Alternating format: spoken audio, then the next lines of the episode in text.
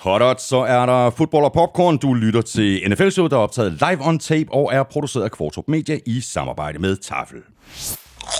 Vi går øh, selvfølgelig alle kampene fra uge 11 igennem, og derudover så får du en øh, dækvis fra Søren Armstrong, Crazy Stats fra Lukas Willumsen og den sædvanlige omgang ugen spiller fra Tafel. Du ved, hvor du finder os, og det er alle de sædvanlige steder. Derudover så kan du lytte på Danmarks største og bedste fodboldsite, gulklud.dk, og selvfølgelig på nflsud.dk, hvor du også har muligheden for at støtte os med et valgfrit beløb ved at trykke på linket til tier.dk. Det er der lige nu øh, 656 gode mennesker, der gør, og hvis du er en af dem, jamen så har du chancen for at vinde showets helt egne chili cheese og barbecue chips, plus en øh, masse andre tafelchips, plus verdens måske grimmeste julesweatshirt, som er så grim, at den er fed, og det er selvfølgelig Tafels Mary Chipsmas trøje.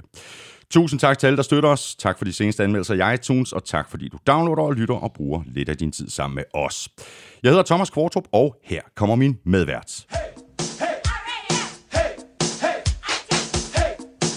Jeg kunne se lige på dine øjne, der lige ganske kort øjeblik, at du frygtede, at jeg ville sætte Cowboys fight song på. Så er jeg gået. så er det så, godt, så er det godt, jeg valgte Så er det blevet en kort podcast.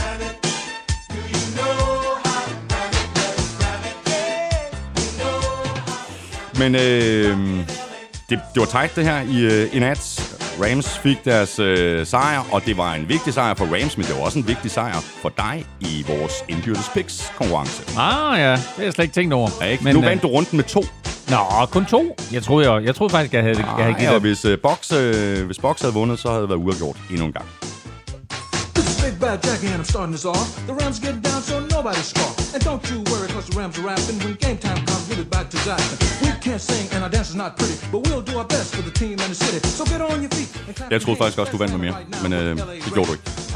Jamen, øh, jeg må jo lære at ramme øh, de rigtige og, og lægge ind på de forkerte. Og øh, Claus Elming, vi øh, lancerede jo vores øh, webshop i, i sidste uge, og jeg skal altså godt nok lige love for, at lytterne har taget helt enormt fantastisk øh, godt imod øh, den shop. Jamen altså, det er jo imponerende bare at følge med på de sociale medier, at- at, folk de køber et eller andet, og så poster en kvittering på, på Twitter. Øh, det tror jeg ikke, der er ret mange webshops, der oplever. Men øh, det er super fedt, og tusind tak til alle jer, der allerede har været inde i webshoppen og shop ind. Og øh, lad os nu se, nu kommer der juleshopping nu her, ikke? Så jeg forventer da, at nærmest alle NFL-fans, de får et eller andet under juletræet fra øh, Shop Velropa. Velropa. Den er jo også på vej, vil jeg lige sige. Ah, det er skide godt. Og ja, Born Unplugged, den kører også ja, Ja, på, på, på fulde gardiner. Nå. Hvad, Øh, hvad, hvad er det for program, det her? hvad, hvad er det, vi laver lige nu? NFL-showet for Åh, helvede. for- Ja, ja, det er godt. Øh, nå, det der med ja, øh, julegaver og så videre, men øh, jeg modtog faktisk en øh, statistik fra Guldkans Danmark, øh, som vi jo laver øh, den her shop øh, sammen med. Og der noterede jeg mig rent faktisk, at det var 10% kvinder, der havde været omkring øh, shoppen. Og det er lidt flere kvinder, end, end der normalt øh, lytter til NFL-showet. Okay, jamen øh, de ved jo godt, hvordan det er sådan, de skal forkæle deres mænd jo. Exactly, de er i gang med at købe julegaver. Ved du hvad, øh, der er faktisk kommet nye øh, ting i øh, shoppen. Der er kommet julekugler. Øh, de er der kun i et øh, begrænset oplag, så hvis du vil øh, sikre dig sådan nogle til træet, så skal du øh, skynde dig. Der er også kommet et nyt tryk på øh, t-shirts, sweatshirts og hoodies. The pig is in. Og øh, derudover så er der jo How the fuck can do it, øh, de sygt gode, og selvfølgelig den helt almindelige basismodel, bare med NFL-shows logo på. nflshowet.dk-shop. Øh, husk, at når du handler i shoppen, jamen, så falder der også lidt af til os, så det er også en måde at, at støtte os på. Claus Elming, øh, vi skal have nogle tips, kan vi ikke? Det er da en god idé. Er det ikke en god idé? Jo. Og øh, vi åbner simpelthen med en øh, dill chips. Så har vi en tortilla mix. Så kommer der en øh, chili cheese rings. Og den sidste lille pose, den lader du bare ligge, den lader du ligge nej. Den åbner jeg, fordi det her det er simpelthen en af mine nye favoritter. Honning ristet cashew mix. Værsgo at spise.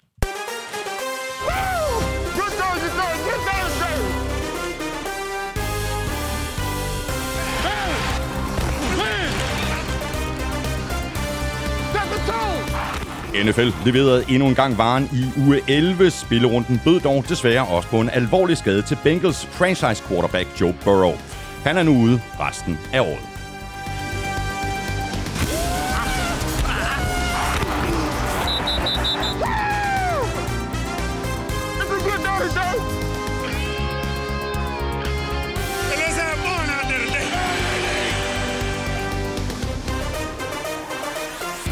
Hjalte Froholt blev fritstillet af Patriots i weekenden, men heldigvis gik der ikke længe før Texans så lyset og samlede danskeren op.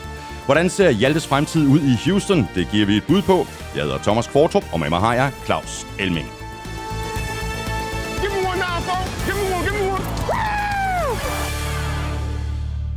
Har du tømt posen? Jeg er godt på vej allerede. Den. Virkelig god. Ja, lad os bare lige øh, få øh, det grimme af vejen med det samme, Elming. Øh, skaden til Joe Burrow, øh, det så ikke øh, vanvittigt godt ud, og han er så også ude resten af året. En øh, lille katastrofe selvfølgelig for, for, for Bengals, og ikke mindst for Joe Burrow. Og desværre jo øh, lidt et accident waiting to happen et på, på, på baggrund af den måde, han, han, har, han, har, han har spillet på at komme ind i NFL og har taget en masse øh, risici med sin egen krop, men to også selvfølgelig, fordi Øh, Bengals har haft sådan en, en forholdsvis suspekt offensiv linje. Det er sådan en skade, der, der selvfølgelig kan ske øh, for alle quarterbacks, men man må også bare øh, se på, at, at der kommer nogle af de her unge drenge ind, øh, som måske er lidt for overmodige. Øh, sidst vi så det var med, med Carson Wentz, og vi har selvfølgelig haft masser af andre episoder. Øhm, nu er Joe Burrow skadet her, og det er øh, lige så slemt, som det var med Carson Wentz dengang. Det er korsbåndet, mm. det er ledbåndet, og så en sætning, jeg ikke bryder mig om, der hedder uh, an other structural damage. Mm. Altså simpelthen øh, strukturel skade til knæet. Og hvad der ligger i det, det ved jeg ikke, men det synes jeg bare er en bekymrende formulering. Og jeg så lige den første prognose på operation og genoptræning. Der er de bekymret for, om han overhovedet når at blive klar til spil U1 øh, til næste år. Ja. Så det her, det er, det er rigtig, rigtig slemt, og det er et hårdt slag imod Bengals, og det er et hårdt slag imod øh, Joe Burrows fremtid i NFL, og det er samtidig også et gigantisk vink med en vognstang til Bengals om ikke at lave en Andrew Luck. Sørg nu for Ja. At få noget beskyttelse ind til ham så hurtigt som muligt. Fokuser 100% på at få den der offensive linje opgraderet gennem free agency og draften. Præcis. Spørgsmålet er nu, øh, hvem der så er favorit øh, til at blive Rookie of the Year. Det må næsten være Justin Herbert på den offensive side af bolden, ikke? Bob, øh, jo, det er selvfølgelig sådan lidt, øh, hvad skal vi sige, det er måske lidt hurtigt lige at, at, at tage den op, men det, det er jo klart, at, at øh, det, det stod nok mellem de to.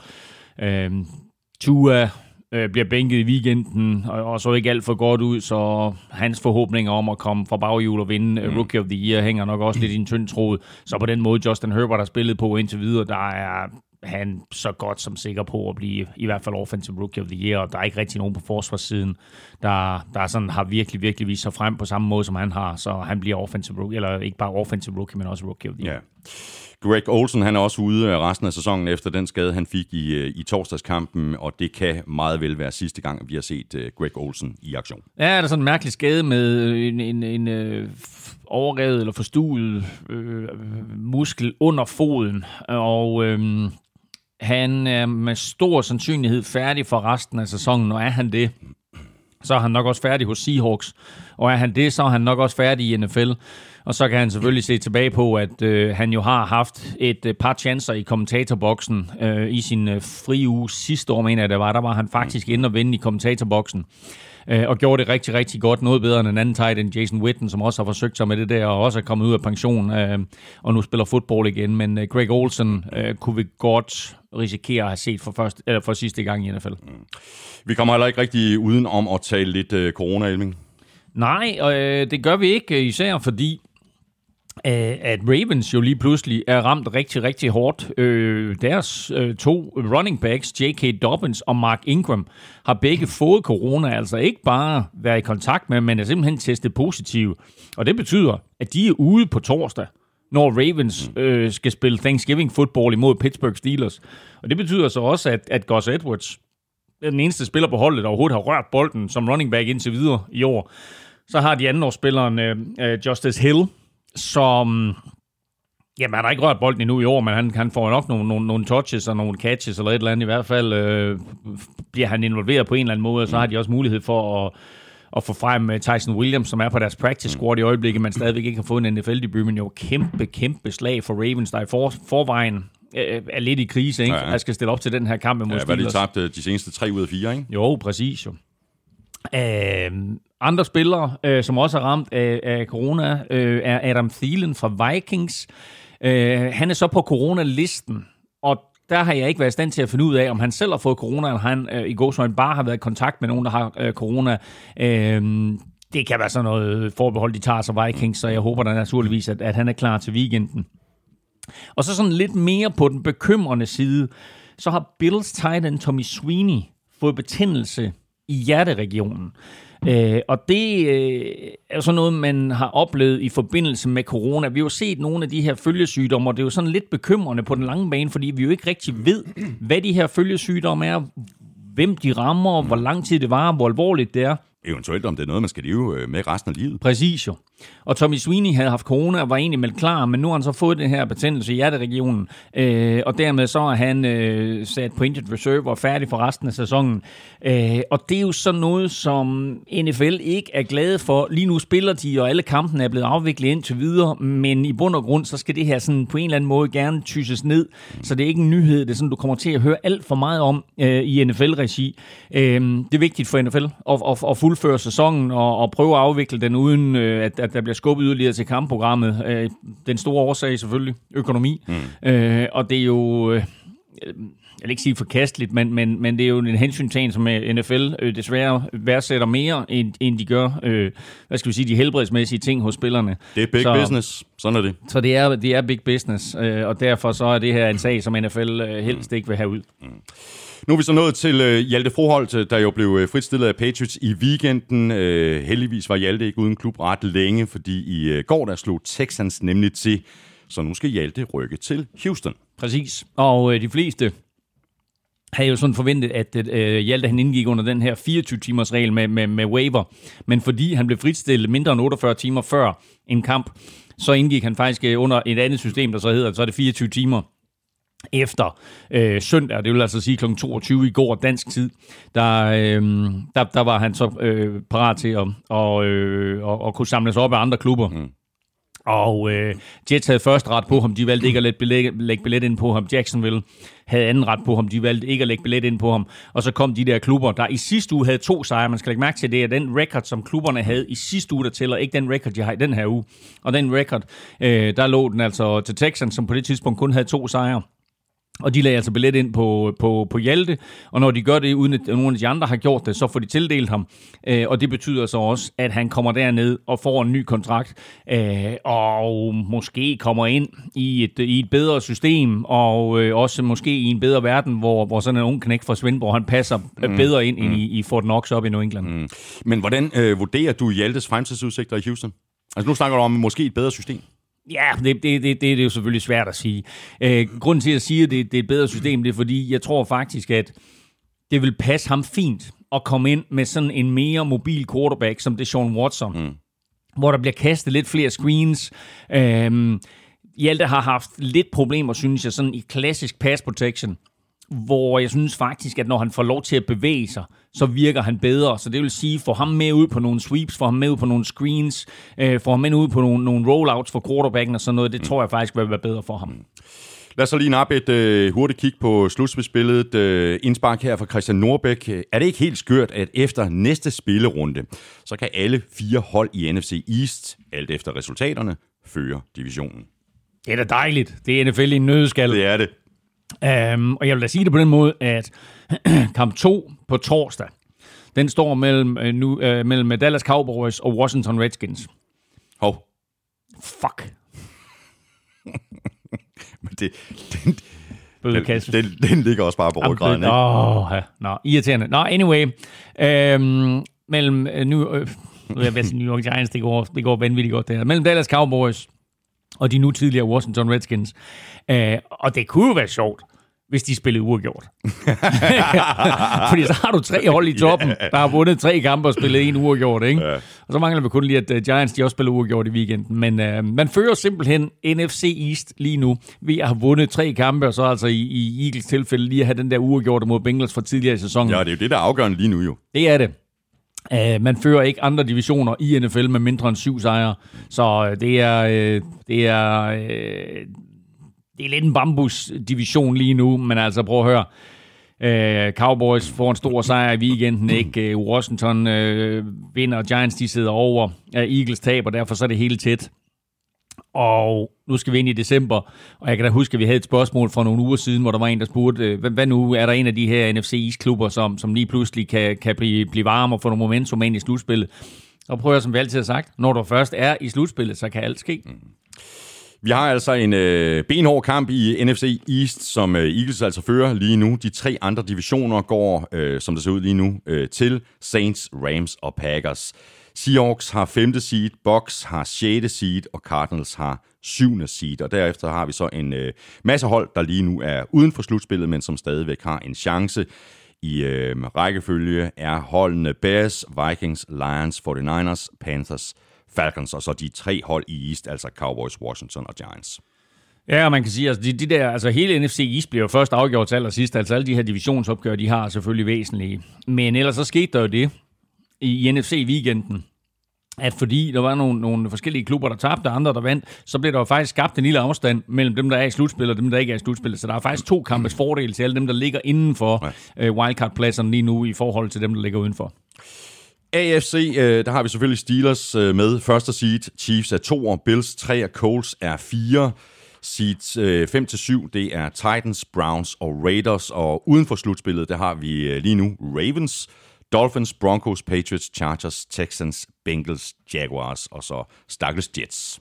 Ja, det er så det er lidt bekymrende for, for Ravens, fordi jeg føler, det, det er jo det, der er så fedt ved NFL, ikke? det er, at alt kan ske på sådan en sæson. Øhm, og øh, bedst som vi tror, at vi har fuldstændig styr på, hvem der er contenders og hvem der er pretenders, jamen, øh, så overrasker nogen over, øh, positivt, og andre overrasker negativt. Og vi må da nok erkende, at, at Ravens er et af de hold, der har overrasket os negativt indtil videre. De er altså 6 og 4 lige nu, og ligger uden for slutspillet. Hvis sæsonen sluttede nu, så kom Ravens ikke med. De ligger der sammen med Dolphins, der også tabt øh, i weekenden. Øh, og selvfølgelig er 6 og 4 øh, det samme, som Raiders har på den der slutspilsplads. Men ellers så ligger Titans og Browns altså begge to med 7 og 3, så altså en kamp foran. Mm. Øh, så det her det er ikke på nogen måde givet at uh, Ravens kommer i slutspillet og slet ikke tager betragtning af, at de jo møder Steelers på torsdag. Mm. Og vel at mærke uden de her to running backs, vi nævnte tidligere. Så det kan sagtens blive endnu et nederlag. Og så ligger de lige pludselig der Ravens efter 11 kampe med 6 og 5. Vi skal bare tænke tilbage på sidste år. Ikke? De er jo suverænt, de er 14 og 2. Øh, men øh, det, er, det er 2020. Det er et lidt anderledes år på mange måder. Ja, det er det. Så kan vi lige runde den her sektion af, af udsendelsen af med lidt øh, spørgsmål. øh, spørgsmål her fra Asger Hedegaard. Jeg kom i tanke om en gang, hvor Aaron Rodgers lavede en Hail Mary, og Elming sagde, at det med hans kast var det værste, der kunne ske, var en interception, men at det nærmest var det samme som et punt med den kraft, han har i armen. Hvorfor forsøger man ikke det oftere? Det må næsten være mere præcist med en Patrick Mahomes eller en Aaron Rodgers og deres kast end en punters lidt ofte tvivlsomme spark. og det er jo faktisk et meget godt spørgsmål. Ja, jo, jeg ved ikke, om, om Ponder har tvivlsomme spark. Vi har godt nok set nogle, nogle special teams fuck-ups øh, i år, både hvor, hvor Ponderne måske øh, øh, har tvivlsomme spark, eller også hvor der bliver blokeret osv. Men det der med at, at bare kaste en hel Mary, det gør du sjældent, medmindre det er sidst i en halvleg, sidst i en kamp. Øh, og øh, man kan godt tage den der chance der med at bare fyre den dybt på, på tredje down eller fjerde down, øh, og håbe enten på, at, at bolden bliver grebet, eller at der måske en dag er en pass interference. Men vælger du at bruge det lange kast som et punt, og det er altså meget, meget sjældent, man ser det, men vælger du at bruge det som punt, så er det super vigtigt, at receiverne, der løber derned, også er klar over, at det er kaldt på den her måde her, fordi de skal være klar til at omstille sig på og blive forsvarsspillere i det øjeblik, at bolden måske bliver interceptet. Det kan jo ikke nytte den bliver interceptet. Og så at forsvaret når at omstille sig og så sige, fint, nu, nu bliver vi pludselig angrebsspillere og skal til at blokere og så er der en eller anden øh, cornerback eller safety dernede, som bliver returner. Så derfor så er det super vigtigt, at ikke bare den receiver, den er kastet i nærheden af, men måske også de to-tre andre receiver, der løber ned af, at de er klar over, at det her det er faktisk en chance, vi tager dybt. Så vær klar på at lave en tackling så snart, hvis i så fald, at den bliver interceptet. Ekstra spørgsmål fra Asger Hedegaard. Tæller et spike som et kast i statistikkerne? Kort sagt, ja. Ja. Så har vi øh, Bjørn Helbo, øh, der skriver sådan her, nu er det Thanksgiving, det er det jo på torsdag, og vi skal for 10. gang holde det i en vennekreds, takket være NFL på Zulu, TV2 Sport osv. Kan I komme med lidt øh, inspiration til side dishes til Thanksgiving? Eventuelt en øh, top 5 af sideretter, der passer til kalkunen ud over rødvinen. Vi har også styr på desserten med banana cream pie. Sådan. Det bliver vores øh, gode ven Jørgen rigtig glad for at høre. Ude i Kuala Lumpur. Exakt. Så ja, ja, lige nøjagtigt. øh, jamen altså, side dishes, der, der tænker jeg, der er jo de klassiske side dishes, som øh, chili banæs. Chili cheese wings. Chipotle cheddar. Ja. Og så- øh, og hvad med de der... øh, Det er lang tid siden, vi har haft dem, øh, den der pose øh, spicy chili nuts. Det er også en god side dish. den er rigtig god, ikke? Og skal man så lige have en natsnack, så kunne det blive sådan en af de der lille thai. Åh, oh, det er en god idé. det er fantastisk. Og så har du faktisk et eller andet sted i, i dit øh, gul klud øh, konglomerat øh, noget... Altså skal man have inspiration til sin ja. Thanksgiving middag. Øh, både hvad man skal have at spise til hovedret og dessert og side dishes og så videre. Så må jeg anbefale uh, Eat My Sports. Eat My Sports, elsker det navn. Eatmysports.dk. Øh, for der ligger den ultimative kombination faktisk inde lige nu af, af, af bøf sandwich og, og så sådan en Thanksgiving kalkun med god brun sovs ud over det hele. Åh, den, er, dejligt. den er fabelagtig. Men uh, apropos uh, Thai Cube, så skal vi faktisk til uh, quizzerne nu. Vi skal have quizzen. Åh, Det er tid til quiz, quiz, quiz, quiz, quiz. Og Thai Cube, det er jo... Dit game day måltid. Ja, yeah, sådan der. Det bliver bedre og bedre. Elming, øh, du har en quiz til mig. Ja, okay så. Nå, ham der Frank Gore. Ja. Jeg ved ikke, hvor gammel han er, men han nærmer sig vel de 40. Um, han bliver bare ved med at imponere. Søndag der blev han den første running back i historien med mindst 500 yards i 16 sæsoner. Vanvittigt. Hvem er den eneste anden spiller i NFL's historie med 500 yards i mindst 16 sæsoner? Can't do it. Nej, det tror jeg faktisk ikke. Ah, nej. Ah, ah. Ah, nå, okay. Jeg er en ting til fælles, de to, kan jeg sige. Okay. Godt. Her får du øh, Armstrongs øh, dækquiz. Vi magter ikke flere knækkede ben. Hvad bliver det næste? Manden med len. Dak og Burrow borte væk. Pist. Ikke underligt, at man bliver lidt trist. Sieg viste sig igen at være behendig i kampen om at være mindst elendig. Catches har Keenan Allen flest af, men hvem er de næste tre? Altså, hvilke tre har grebet flest bolde efter Keenan Allen, der har 81 catches i år? Mm, Okay. Interesting. Tre spillere. Ja, det er jeg ikke sikker på, jeg kan, men jeg kan komme med et par gode bud. Det kan du garanteret. Så hopper vi i øh, kampen, og vi lægger ud med øh, Thursday Night-kampen, øh, som Seahawks vandt på hjemmebane med 28-21 over Cardinals, der ellers presset på for et sent comeback. Men i modsætning til for en måneds tid siden, så lykkedes det ikke den her gang for Kyler Murray og company. Jeg er gang med nogle peanuts her. Eller cashews er det jo. Nu tager jeg simpelthen Nej, og prøv at det, øh, de var ellers øh, godt i gang med et comeback, og når man har set Cardinals øh, kampe de, sådan de, sidste, øh, de seneste 3-4 uger, så forventer man jo også, at når Kyler Murray han får chancen for at, at føre dem ned til et udlignet touchdown, så gør han det. Men øh, de misser altså den her øh, chance, og dermed så fik vi ikke en overtime-kamp, øh, som jo ellers var tilfældet sidst øh, Seahawks og Cardinals mødtes. Øh, jeg synes, at det sidste drive, der dummer Cardinals sig lidt, fordi de har Seahawks på hælene. Øh, de løber bolden godt, de flytter øh, kontinuerligt kæderne, øh, de kommer tættere og tættere på, og så sådan omkring 20 af linjen, så beslutter enten, så er det trænerstaben, også så er det Kyler Murray, så besluttede han sig for, at nu skal han lige kaste to gange i endzonen. Mm. Og begge de der to bliver incomplete, og så er de pludselig under pres. I stedet for det er sådan noget 3 down og 4-agtigt, så er det 3 down og 10, uh, øh, incomplete igen, og så 4 down og 10, incomplete igen.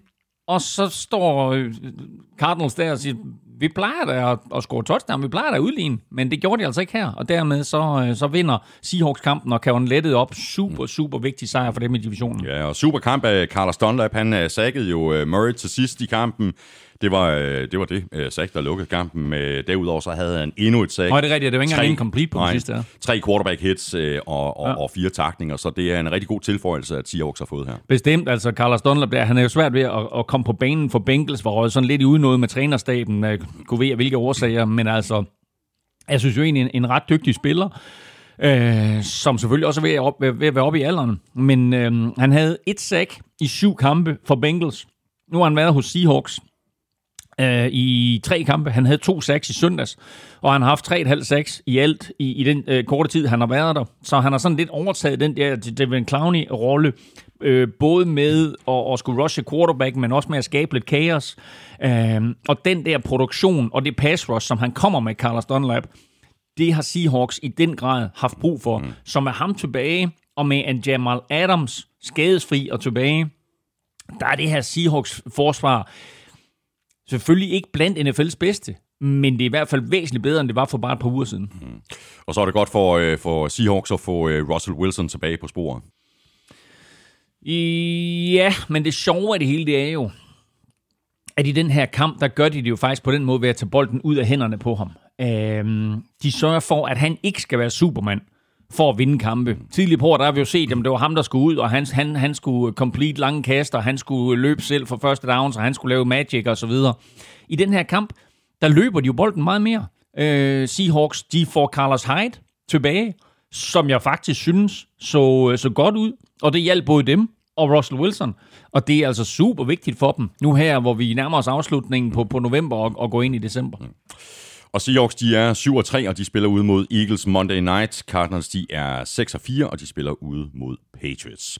Og fra øh, rundens første kamp til den sidste top, topopgøret i NFC, der blev spillet i nat mellem Buccaneers og Rams, så sikkert en kamp. Øh, Rams, de vandt med 27-24 og fik taget et øh, vigtigt stik hjem i kampen om slutspilspladserne. Brady og Box havde chancen til sidst. De havde omkring to et halvt minut at gøre godt med, men øh, Brady han blev interceptet i øvrigt af rookie Jordan Fuller, der havde to interceptions i den her kamp. Hvad er det sjove ved Jordan Fuller?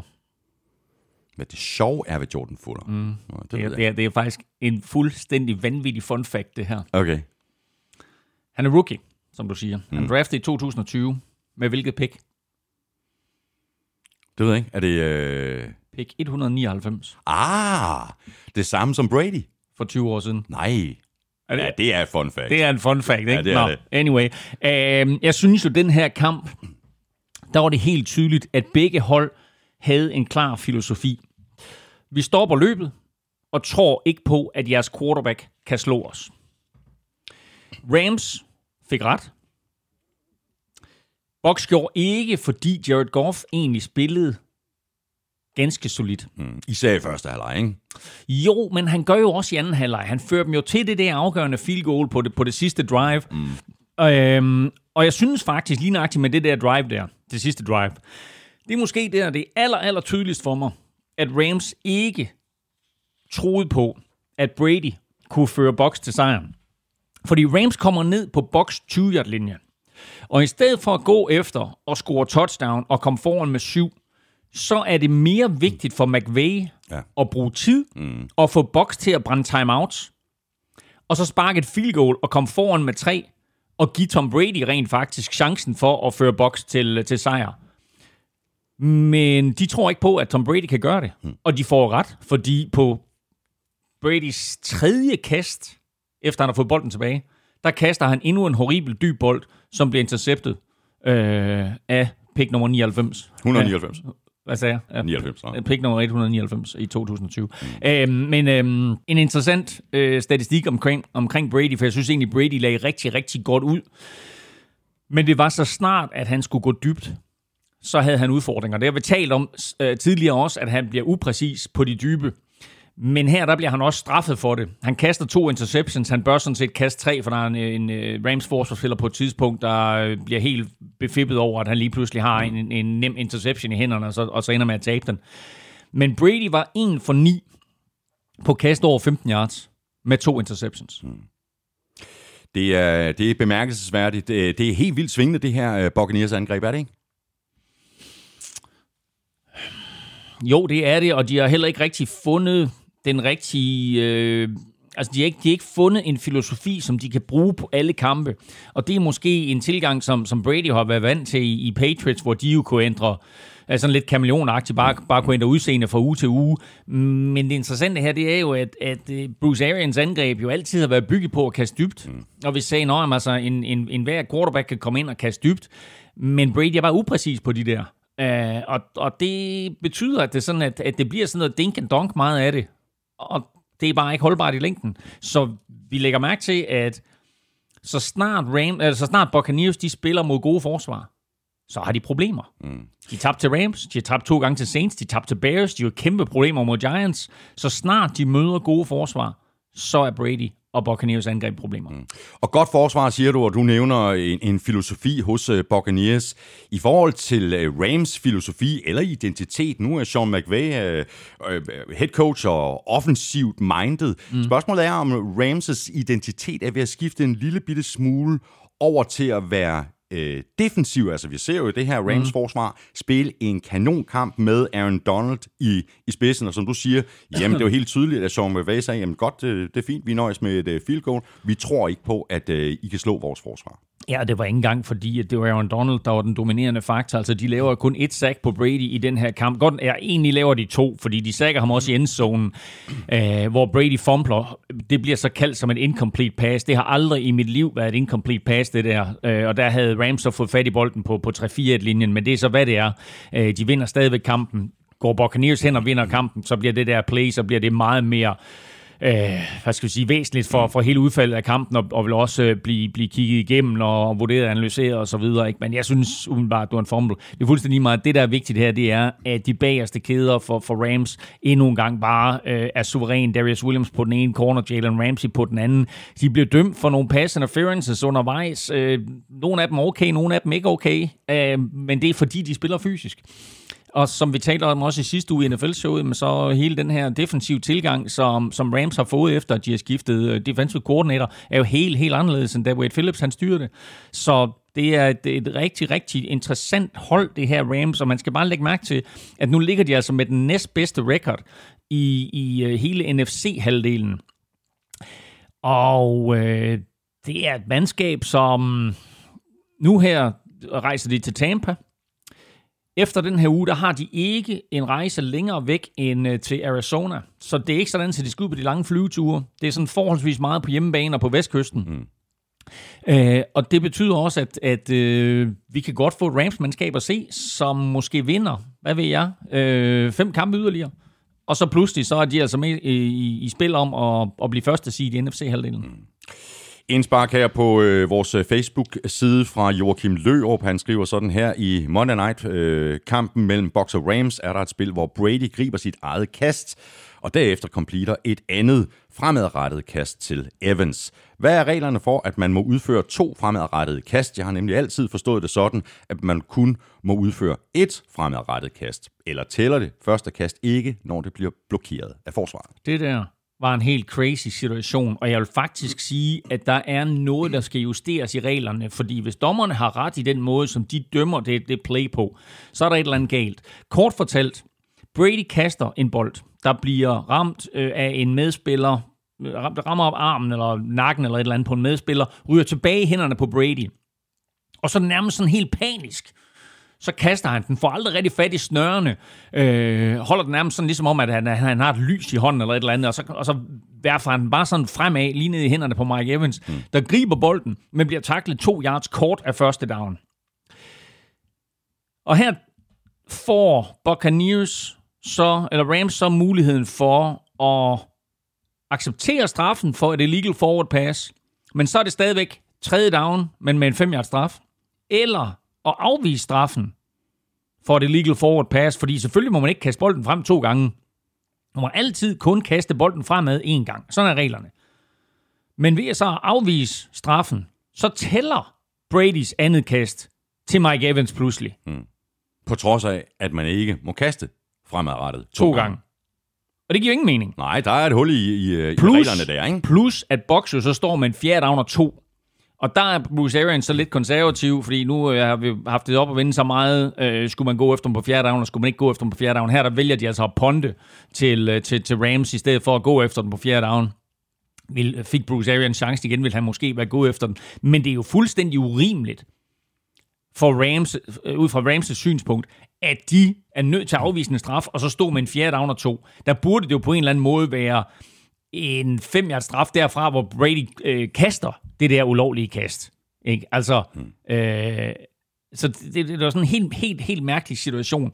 Øhm, og jeg er da sikker på, at det er sådan noget, som, som regel øh, udvalget nok skal tage op øh, her i, i, uden for sæsonen, fordi det var en, en, en situation, som øh, jeg aldrig nogensinde har set før, og hvor jeg sad og ikke havde nogen som helst anelse om, hvordan det der det skulle dømmes, og da de, så, da de så ender med at afvise straffen, så jeg tænkt, okay, mm. det der, det giver jo ja, det, nej, det ingen mening. Ja, I øvrigt, så ender det jo så med at tælle som en completion fra Brady til Mike Evans. Havde de taget straffen for illegal forward pass, så var det, så var det selvfølgelig bare en straf, og så havde det ikke talt som kast. Og oprindeligt stod plædet som et catch af Brady for minus 9 yards, og så et forward kast for 8 yards, men så har du pludselig to fremadrettede kast på samme play, og det kan man ikke have. Og så var de nødt til at ændre det til, at det var et, for, at det var et fremadrettet kast for 8 yards, selvom der egentlig er en straf for bolden kastet fremad to gange. Jeg ved godt, det lyder mærkeligt det her, men det er også en helt, helt, helt insane situation. Er det. Box, de er 7 og 4. De spiller hjemme mod øh, Chiefs. Rams, de er 7 og 3, og de får besøg af 49ers. Du har lige en sidste ting. Den sidste ting, det er, at på det her drive, hvor, hvor Rams de kører ned, og så sparker det afgørende field goal, der sætter de jo en kicker ind, der hedder Matt Gay. Og det, der er så interessant ved Matt Gay, det er, at øh, han kom til Rams i mandags, altså for præcis en uge siden, men på grund af coronarestriktioner, og det gælder jo også med Hjalte. Hjalte er kommet til Texans. Han kan ikke være med nu på torsdag, for han har fem dages karantæne på grund af coronarestriktioner.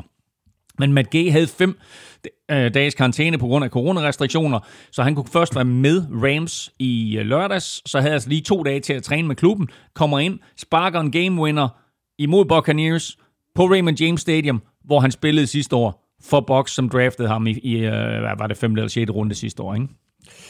Så fik vi det med, og så øh, videre til øh, Washington Football Team. Claus Elming, Washington Football Team, Ja, tak. der slog øh, Bengals med 20-9 på øh, hjemmebane. Og vi har jo allerede talt om Joe Burrow, der altså udgik med den her forfærdelige knæskade i, i tredje kvartal. Washington var jo faktisk øh, fint nok med i kampen, også før at øh, Joe Burrow han gik ud. Men da han ikke længere var på banen, jamen, så gik det også hurtigt for Washington med at få sat øh, point på tavlen. 13 point i træk. Ja, det, det, gik, det gik nemlig stærkt fra det punkt af, hvor, hvor Joe Burrow han blev skadet. Men det var faktisk Washington, synes jeg, der sad på kampen der i anden halvleg. Den defensive linje begyndte virkelig at, at skabe problemer for Bengals offensiv linje, og med Ryan Finley inden som, som quarterback i stedet for Joe Burrow, så kunne Bengals ikke flytte bolden, og så var det game over. Ja, lige præcis. Han, jeg tror, han sluttede med en quarterback rating på, øh, på 0,0, ikke? Ja, det ved jeg ikke. Det er meget muligt. Det er- det er- det er- det er i hvert fald ikke godt. How elendig. Ja, vi sad jo også og talte om det. Vi sad og så fodbold sammen i, i, i søndags. Da Joe Burrow, han bliver skadet på den her måde, der snakker vi om, ja, over på den anden side, der har vi Alex Smith, mm. altså som jo Ja, ja, ja, ja, i en meget, meget øh, lignende ja. situation. Nu må vi bare håbe for, for Joe Burrow, at, at den her skade, den ikke udvikler sig lige så hæsligt, som den gjorde for Alex Smith. Ja, og, og, altså, og jeg vil lige rose tv-selskabet CBS for ikke at køre før, følelsesporno her. Fordi der var ingen slow-mo af Burrows skade, og der var ingen billeder af Alex Smith og hans reaktion på sidelinjen. Det kunne jeg faktisk rigtig, rigtig godt lide. Til gengæld, så skulle han jo så på banen lige bagefter mm. den her skade her. Og altså, hvad der ikke må være gået igennem hovedet på ham, da han står der på sidelinjen, og altså, han, han kan jo helt sikkert mærke øh, Joe Burrows øh, skade, og, og, og var næsten ked af det øh, sammen, med, sammen med Joe Burrow her. Kommentatorerne sagde, at Alex Smith havde været inde lige og, og sige et par opmuntrende ord til, til Joe Burrow. Det så man ikke på tv-billederne. Mm-hmm. Men, øh, men det ville da være fint, hvis, hvis han gjorde det. Øh, og så vil jeg sige, det kan godt være, at han var påvirket af det på sidelinjen, men han var ikke påvirket på banen, han fordi ikke. han kommer direkte ind ja. og kører Washington til et uh, touchdown mm. øh, og føring på 13-9. Og i det hele taget en stabil indsats af Alex Smith her i sin, sin anden start efter helt, sit comeback. Helt, ikke? helt sikkert, og igen i den her helt tætte NFC East, der er det bare vigtigt for dem, at, at de pludselig øh, har fået Alex Smith ind som quarterback. Og Washington, de er 3 og 7, og de spiller ude mod Cowboys i den øh, anden Thanksgiving-kamp nu her på torsdag. Bengals, de er 2 7 og 1, og de får besøg af Giants. Steelers, de vandt som ventet over Jaguars. Jaguars. Jaguars. Jaguars. Jaguars. Kampen øh, endte med øh, den øh, overbevisende score 27-3, men øh, Jaguars fulgte faktisk øh, rigtig fint med i øh, første kvartal og ind i andet kvartal, ligesom de øh, også gjorde i forrige uge mod Packers, hvor de måske med lidt held kunne have vundet den kamp. Men øh, Steelers og Big Ben, de satte øh, foden på speederen i andet kvartal, hvor de satte 17 point på tavlen i træk, og så var det lidt svært at se, hvordan øh, Jaguars de skulle kæmpe sig tilbage ned med 17-3 ved pausen. Ja, det kunne faktisk have været endnu værre ved pausen, fordi Big Ben han jo kaster en interception i endzone på, på første halvleg sidste spil, hvor han sådan lidt ud af balance får sendt et dårligt kast afsted, sted, selvom han har øh, ja, i hvert fald en, hvis ikke to mand fri i, i endzonen. Jaguars scorer på deres første angrebsserie. De er til field goal, de får ikke yderligere point i resten af kampen. De er faktisk meget, meget tæt øh, på at score på ja, ja, sådan i starten af anden kvartal eller et eller andet, ikke? Men der slår Steelers forsvar bare til. Men Fitzpatrick laver en interception, øh, og så så de altså ikke, øh, var de ikke i nærheden af endzone igen, øh, Jaguars. Nej. Nu har Jake Luton så startet øh, tre kampe for Jaguars. Det begyndte jo rigtig godt. Vi var faktisk øh, meget begejstrede her i NFL-showet øh, for øh, Jake Luton efter sin første kamp især. Øh, det, der øh, gør sig gældende med mange andre ting her i livet, så vokser træerne ikke ind i himlen, og det gør de altså heller ikke for Luton. Øh, der, var også, der var også pres på ham, ikke? Jo, jo, og som sagt, ikke, altså, det startede jo sådan set okay, øh, men det er klart, at da de kommer langt bagud, så skal han jo trylle for meget ud af ingenting øh, til, at det kan lykkes, og der er han så et nemt offer for Steelers pass rush. Øh, han kaster fire interceptions, og det kunne sagtens være blevet øh, fem eller seks, øh, og øh, jo bare imponerende det her pass rush, de har Steelers, og øh, den her safety duo, de har med, med Terrell Edmonds og, og Minka Fitzpatrick. Helt vanvittigt altså, god, ikke? Ja, og, og bare tænk på, de, altså Bud Dupree og TJ Watt, som lægger pres på, og øh, de der to safeties, de er jo alle fire draftet i første runde. Øh, Minka selvfølgelig er Miami Dolphins, men kommer til en trade, men det er altså bare et forsvar, det her, som er bygget op af spillere, som Steelers har fundet i første runde, og hvor de har ramt plet. Uh, virkelig, virkelig skarp forsvar, som det ser ud lige nu. Det kører for øh, Big Ben, det kører for, for Steelers. Øh, nu de 10 og 0. Uh, øh, vi talte om det indledningsvis, øh, Elming, det her med, at Ravens er nede i en bølgedal. De har tabt tre ud af deres seneste fire kampe. Uh, de har problemer med øh, corona-ramte spillere. Jeg vil bare lige sige, at øh, forud for den her Thanksgiving-kamp, så skal man altså ikke øh, snøre sækken endnu, fordi de her Steelers-Ravens-opgør, de er som regel meget tætte alt kan ske, og det er jo altså NFL. Jo, jo, helt sikkert. Alt kan ske, og det er Thanksgiving football. Det er, det er foran øh, hele, hele USA's befolkning, der sidder der og slår mave oven på, på kalkunen. Ikke? Det er den tredje kamp. Og så er det Steelers Ravens, og, og de spiller bare tætte kampe. Det er ikke en kamp, der umiddelbart ligger til Ravens, men der er der ikke noget, de heller vil, end at tage til Pittsburgh og slå dem på Thanksgiving og sige, ha, I var ubesejret, det er I ikke længere. Nej, og vi er stadigvæk med også Præcis. i divisionen. Lige nu, der er Steelers 10-0, og de spiller altså hjemme mod Ravens i den sene Thanksgiving-kamp. Jaguars, de er 1-9, og de spiller hjemme mod Browns. Du var så tæt på at tage Texans i picks, men du gjorde det ikke. Det skulle du have gjort, fordi de vandt nemlig med 27-20 over Patriots, og det gjorde de faktisk uh, mere eller mindre på grund af en uh, helt igennem fænomenal indsats af Deshaun Watson. Uden ham, så tror jeg faktisk, at de har tabt den her kamp, øhm, og det var så også derfor, at vi nominerede Deshaun Watson til ugens spiller. Jeg skal bare lære at gå med min kvindelige intuition. det, var, øh, det var andet år i træk, at Texans de fik skål under Patriots, og igen, Øh, og naturligvis fristes man lidt til at sige, så var det Sean Watson forskellen ramt på 28 og 37 for, for 344 yards, to touchdowns. Kaster bolden til ni forskellige receiver, og når de så ikke var fri, jamen, så løb han bolden selv. Øh, seks løb for 36 yards, og så et forrygende bulldozer touchdown, der øh, sagtens kunne tekstes med, don't Try this at home. jeg læste faktisk en, øh, en historie i sidste uge, jeg kan ikke huske, hvor jeg læste den, om at, øh, at Texans overvejer at gøre Romeo Crennel til permanent head coach. Jeg har lidt mm. svært ved at tro, at de allerede har lagt sig fast på det. Men det handler vel dybest set om, altså hvis det er historien, der udgår øh, fra ejeren og fra øh, general manageren, så handler det vel også om at sende et positivt signal til holdet og til Romeo Crennel om, at hey, vi synes rent faktisk, at de gør det godt. Og det, der er så fedt at se, det er, at spillerne spiller for ham. Han har jo ændret mentaliteten rigtig, rigtig hurtigt efter, at Bill O'Brien han røg ud. De er 3 og 7 nu, altså de, de er 3 og 7, da sæsonen er overstået, men hvis man tror, at en NFL-kamp er ligegyldig, og det er bare højt betalte øh, stjerner, der løber rundt derude og hygger sig, så skal man bare se på den måde, som Texans-spillerne de reagerede oven på, det her, oven på den her sejr. J.J. Watt helt ekstatisk, det er Sean Watson helt ekstatisk, alle helt ekstatiske. Øh, og det er klart, det er en sejr i NFL, men det er også en sejr over Patriots, uanset hvilken forfatning Patriots de er i, så er det stadigvæk bare, prøv at vi er blevet trynet af det her mandskab i så mange år. Ikke? Nu er det slut. Mm. Ikke? Så lige, lige et hurtigt søm i kisten der. Ja. I forhold til Patriots og Cam Newton, så har det været en lidt svingende indsats fra, fra hans side i, i år. Altså han begyndte sæsonen rigtig godt, øh, så har han været lidt nede i en bølgedal, men det her, øh, også selvom Patriots de tabte kampen, så var det vel en af hans bedre præstationer i, i Patriots-uniformen.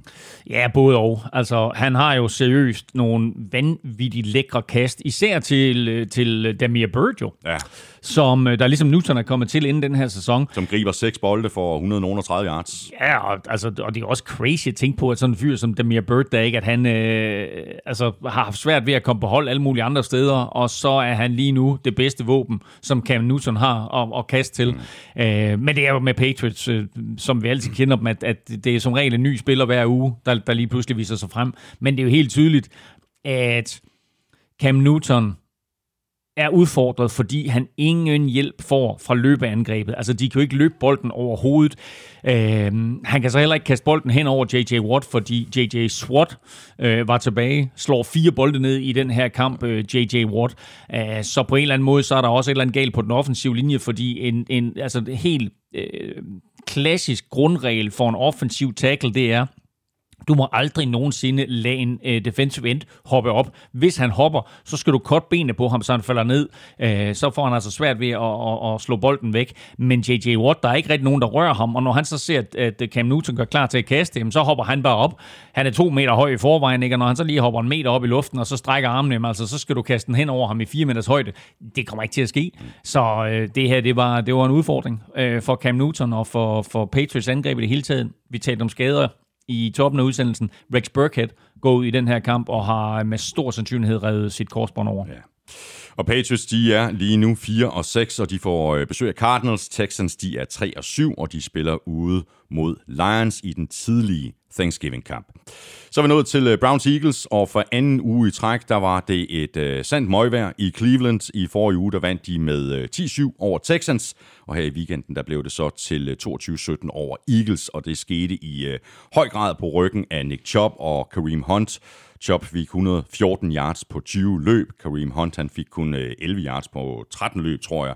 Men han scorede så til gengæld et, øh, et ret vigtigt touchdown. Og et fuldstændig vildt et af slagsen, hvor han øh, jo sætter af på 5 linjen De kører sådan en sweep ud i højre side, og så sætter han bare af på 5 linjen og så løber han nærmest i luften. Vi sad sammen, og jeg tror, du kaldte det for en usynlig trappe. Ja, præcis. Som han, det, det ser helt Det ser helt, det ser helt syret crazy ud. Og det ser ikke mindre syret ud, når man ser det i slow. Nej. Altså, det er så fuldstændig som om, at der er sådan en trappe, sådan, han tager de tre Og så løber han bare sådan hen over venner og fjender. Øh, og det var rigtig, rigtig vigtigt, fordi på det tidspunkt, der stod der faktisk 10-7, og det stod 10-7 længe.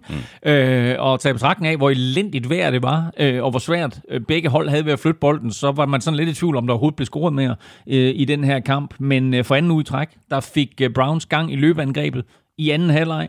Kombinationen af Nick Chubb og Kareem Hunt slog til igen, øh, og så valgte de altså. De vandt deres syvende sejr i år. Jeg siger det bare lige. Browns er 7 og 3. Ja, og det er altså det bedste, at Browns har ligget efter halvdelen af sæsonen siden 2007, hvor de sluttede 10 og 6. Wow. Ja, ja. Hvad er problemet med Carsten Wentz, øh, som jeg jo ellers er kæmpe fan af? Er det, er det ham, der er problemet? Er det skaderne på angrebet? Er det systemet? Øh, virker til indimellem, at han er alt for længe om at slippe bolden, når han står i lommen. Han kostede Eagles en safety, og så kastede han to interceptions. Øh, den ene en øh, pick 6 til øh, Sione Takitaki. I øvrigt et kanonnavn, Takitaki. Hvor er Jesper Elming, når man har brug for ham? Sione Taki Taki. Jesper Elming kommer, kommer ind i, i udsendelsen lidt senere. Gør han? Ja, ja. Nå, nå jamen, det er også længe siden, jeg har hørt. Men du har fuldstændig ret. Han skulle ja. også lave en på Sione Takitaki. Jamen, det er ikke... Prøv at høre. Jeg ved ikke, om jeg ikke følger nok med i NFL. Men jeg har aldrig hørt om, om Sione Takitaki, og det har Carsten Wentz åbenbart heller ikke, fordi de er ikke på hold sammen, og alligevel så kaster han den her dejlige bold øh, helt præcist lige ud i hænderne på ham, som han så kan returnere 50 yards til, øh, til kampens første touchdown og, og en 7-0-føring til Browns, og med den måde, som, som Wentz og Eagles havde gigantiske problemer med at flytte bolden på, der var det her jo tæt på en øh, katastrofe. Ja. Øh, Wentz, Wentz øh, er så skidt kørende, at det første spørgsmål, head coach Doc Peterson, han bliver spurgt om efter kampen, det er, mm. starter Carson Wentz i næste uge? Ja. Og øh, de har jo ham med Jalen Hurts siddende, som de draftede i, i anden runde. Øhm, og jeg tror, der er sådan mere og mere, så begynder der at blive pres på. Øh, I hvert fald ekstern fra. Jeg ved ikke, om der er intern pres på også for, at han skal spille. Men Carson Wentz ser ikke godt ud. Og hvor jeg forsvarede ham meget i starten af sæsonen med, at, at han havde ikke... Øh, altså, mange af spillerne, han kaster til, kender han jo overhovedet ikke i forvejen. Han havde ikke nogen offensiv linje, der kunne hjælpe ham. Så må vi sige, altså, det er lidt ligesom om, at han påtager sig for meget ansvar og så måske netop, fordi talentniveauet ikke er helt lige så godt som hos mange andre NFL-klubber, så tvivler han lidt på, at de kan løbe sig fri, mm. øh, og han vil gerne lige have, at de er helt fri, før han kaster bolden, i stedet for at tro på den der timing, som man altid arbejder med øh, på et angreb. Øh, det her er ikke et Eagles-mandskab, øh, som virker til at, at, at, at vinde NFC East lige nu. Øh, de har, været, nu har de tabt to i træk, ikke? og på trods af, at de har, har tabt to i træk, så fører de stadigvæk NFC East. Men der er ikke noget, der er ikke noget hos det her Eagles-mandskab, som der er nogen andre mandskaber, der frygter. Nej, og det, det virker fuldstændig som om angrebet er ude at synke, øh, konverteret kun øh, 2 af 12 på tredje down. Det er simpelthen bare ikke, øh, det er bare ikke godt nok. Eagles, de er 3-6-1, og de spiller hjemme mod Seahawks, og det gør de Monday Night. Browns, de er altså 7-3, og de spiller ude mod Jaguars. Så lukker vi for den første halvdel af kampen, og det gør vi med et øh, æg. Panthers de vandt nemlig med 20-0 over Lions uden Teddy Bridgewater, men derimod med den øh, tidligere XFL-quarterback PJ Walker, der faktisk spillede en, øh, en solid kamp på trods af de to interceptions, der vel uh, simpelthen skyldes, at han ikke læste banen ordentligt. Jamen, han har jo fået chancen før øh, i NFL, og kunne ikke tilspille sig en fast plads. øh, slet ikke som starter, og heller ikke engang som backup, var, var hos Colts i, jeg tror, tilknyttet truppen, i hvert fald i tre år.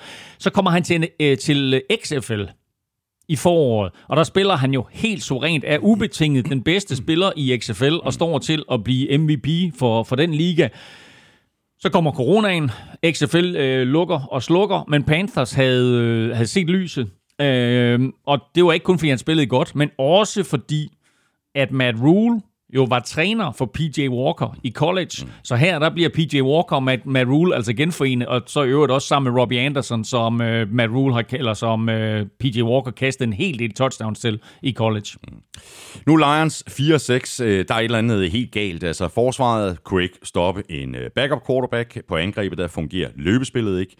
Matthew Stafford, han completed kun lige akkurat over halvdelen af sine kast, og han blev sækket fem gange. Spørgsmålet er, hvor længe kan Matt Patricia beholde sit job?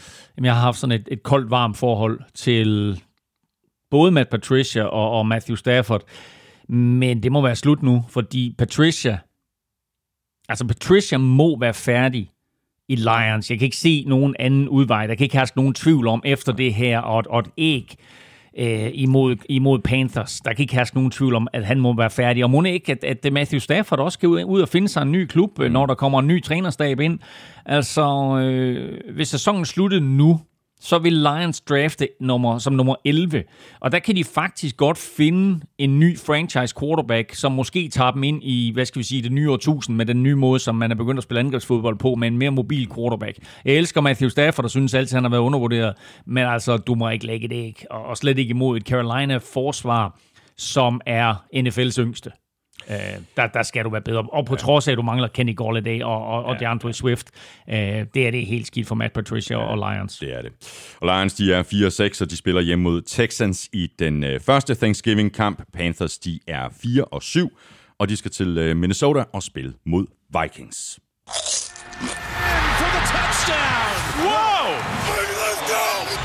Ugen spiller præsenteres af Tafel.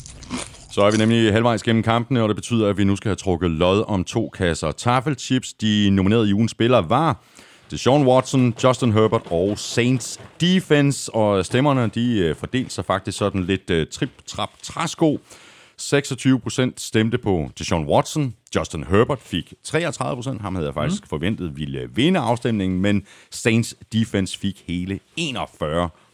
Fedt. Elming, øh, du er allerede godt i gang med sæk nummer et, fordi du er jo lykkenskud ind. Jeg har rystet godt rundt her. Der var mange. Mm-hmm. Det er der altid. Godt. Jamen, øh, det er godt værd, at han ikke vandt afstemningen. Men øh, det er ham, der bliver trukket op her. Det er Justin Herbert. Og øh, vi skal faktisk et smut til Tilst ved Aarhus til Michael Dahl. Stort tillykke til øh, Michael Dahl. Jeg sender dit øh, navn og adresse videre til Rookie Helle på tafel, og så klarer hun øh, resten. Alle har chancen igen i næste uge, når vi trækker lod endnu en gang. Vi nominerer de tre navne mandag formiddag på Twitter og på Facebook, og så stemmer du på din øh, favorit på mailsnablag.nflsød.dk. Du skriver dit bud i emnelinjen, og i selve mailen, der skriver du dit navn og adresse. Det er ikke slut med at trække lod endnu. Nu skal vi nemlig have fundet en øh, heldig vinder af vores egne taffel touchdown chips med chili cheese og barbecue, plus en masse andre taffelchips. Og dem, der har chancen for at vinde øh, den kasse, det er jo alle, der støtter os på tier.dk. Og i den her uge, og i de kommende tre uger, der får vinderen oven i købet en Mary Chipsmas trøje med i øh, købet. Elming, hvis der er nogen, der kan håndtere sådan en øh, sæk, så er det jo dig. Det er noget af det, jeg er rigtig god til. Godt så. Jeg trækker en her. Jeg kan se, at der bliver støtte med en tiger. Og det er en fyr, der kører Mercedes. Nå, er det en, fyr, der kører Mercedes? Jeg kan da i hvert fald se, at øh, fyren, der kører Mercedes, har været med os siden april 2019, øh, og du har fuldstændig ret. Det er Benz.dk. Bens.dk, øh, stort tillykke til dig også, og tusind tak for støtten på tier.dk, både til dig og selvfølgelig også til I 655 andre, der støtter os. I har chancen igen i næste uge. Og øh, Bens.dk, du får en øh, mail fra mig lidt senere i dag, når jeg så har fået dit øh, fulde navn og din postadresse retur. Og en øh, ønsket trøjestørrelse i øvrigt, så sender jeg de oplysninger videre til øh, Tafel, og så tager Rookie Helle hånd om den sag også. Så er vi øh, tilbage i øh, kampene, og det er vi med Chargers sejr på 34-28 over Jets, så det her det var nærmest klassisk Chargers. Foran med 18 ved pausen, og så lukker de alligevel modstanderen ind i kampen, men i øh, modsætning til de foregående syv kampe, hvor kampen er blevet afgjort inden for en score, og hvor Chargers har tabt, så vandt de altså den her. Ja, og det er faktisk helt vildt, som de har en evne til at sætte øh, store føringer over styr.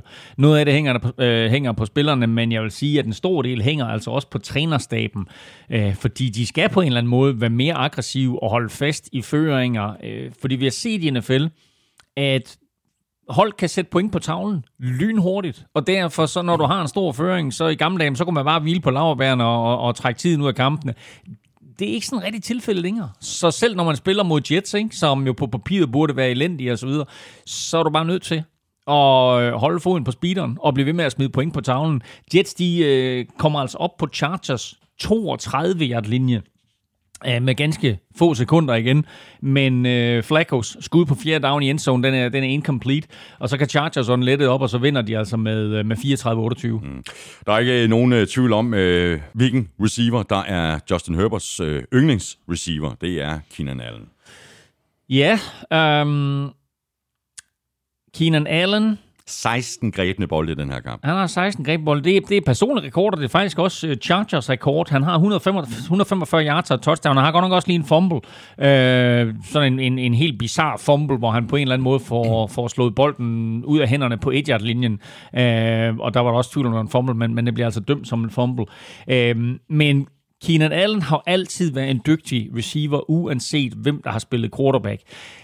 Øh, så nu kommer Justin Herbert ind, og Justin Herbert er godt klar over, hey, jeg har faktisk en af NFL's bedste receiver løbende rundt, så selvfølgelig skal jeg kaste bolden ud til ham. Men jeg synes faktisk også, at Mike Williams øh, må, øh, altså, har fået udløst noget af det potentiale, eller forløst hedder det vist, noget af det potentiale, som han har, fordi han har virkelig savnet en quarterback, der har forstået de egenskaber, som han har. Det så hjælper selvfølgelig også, at Mike Williams han for første gang sådan er, er skadesfri på det her tidspunkt af sæsonen.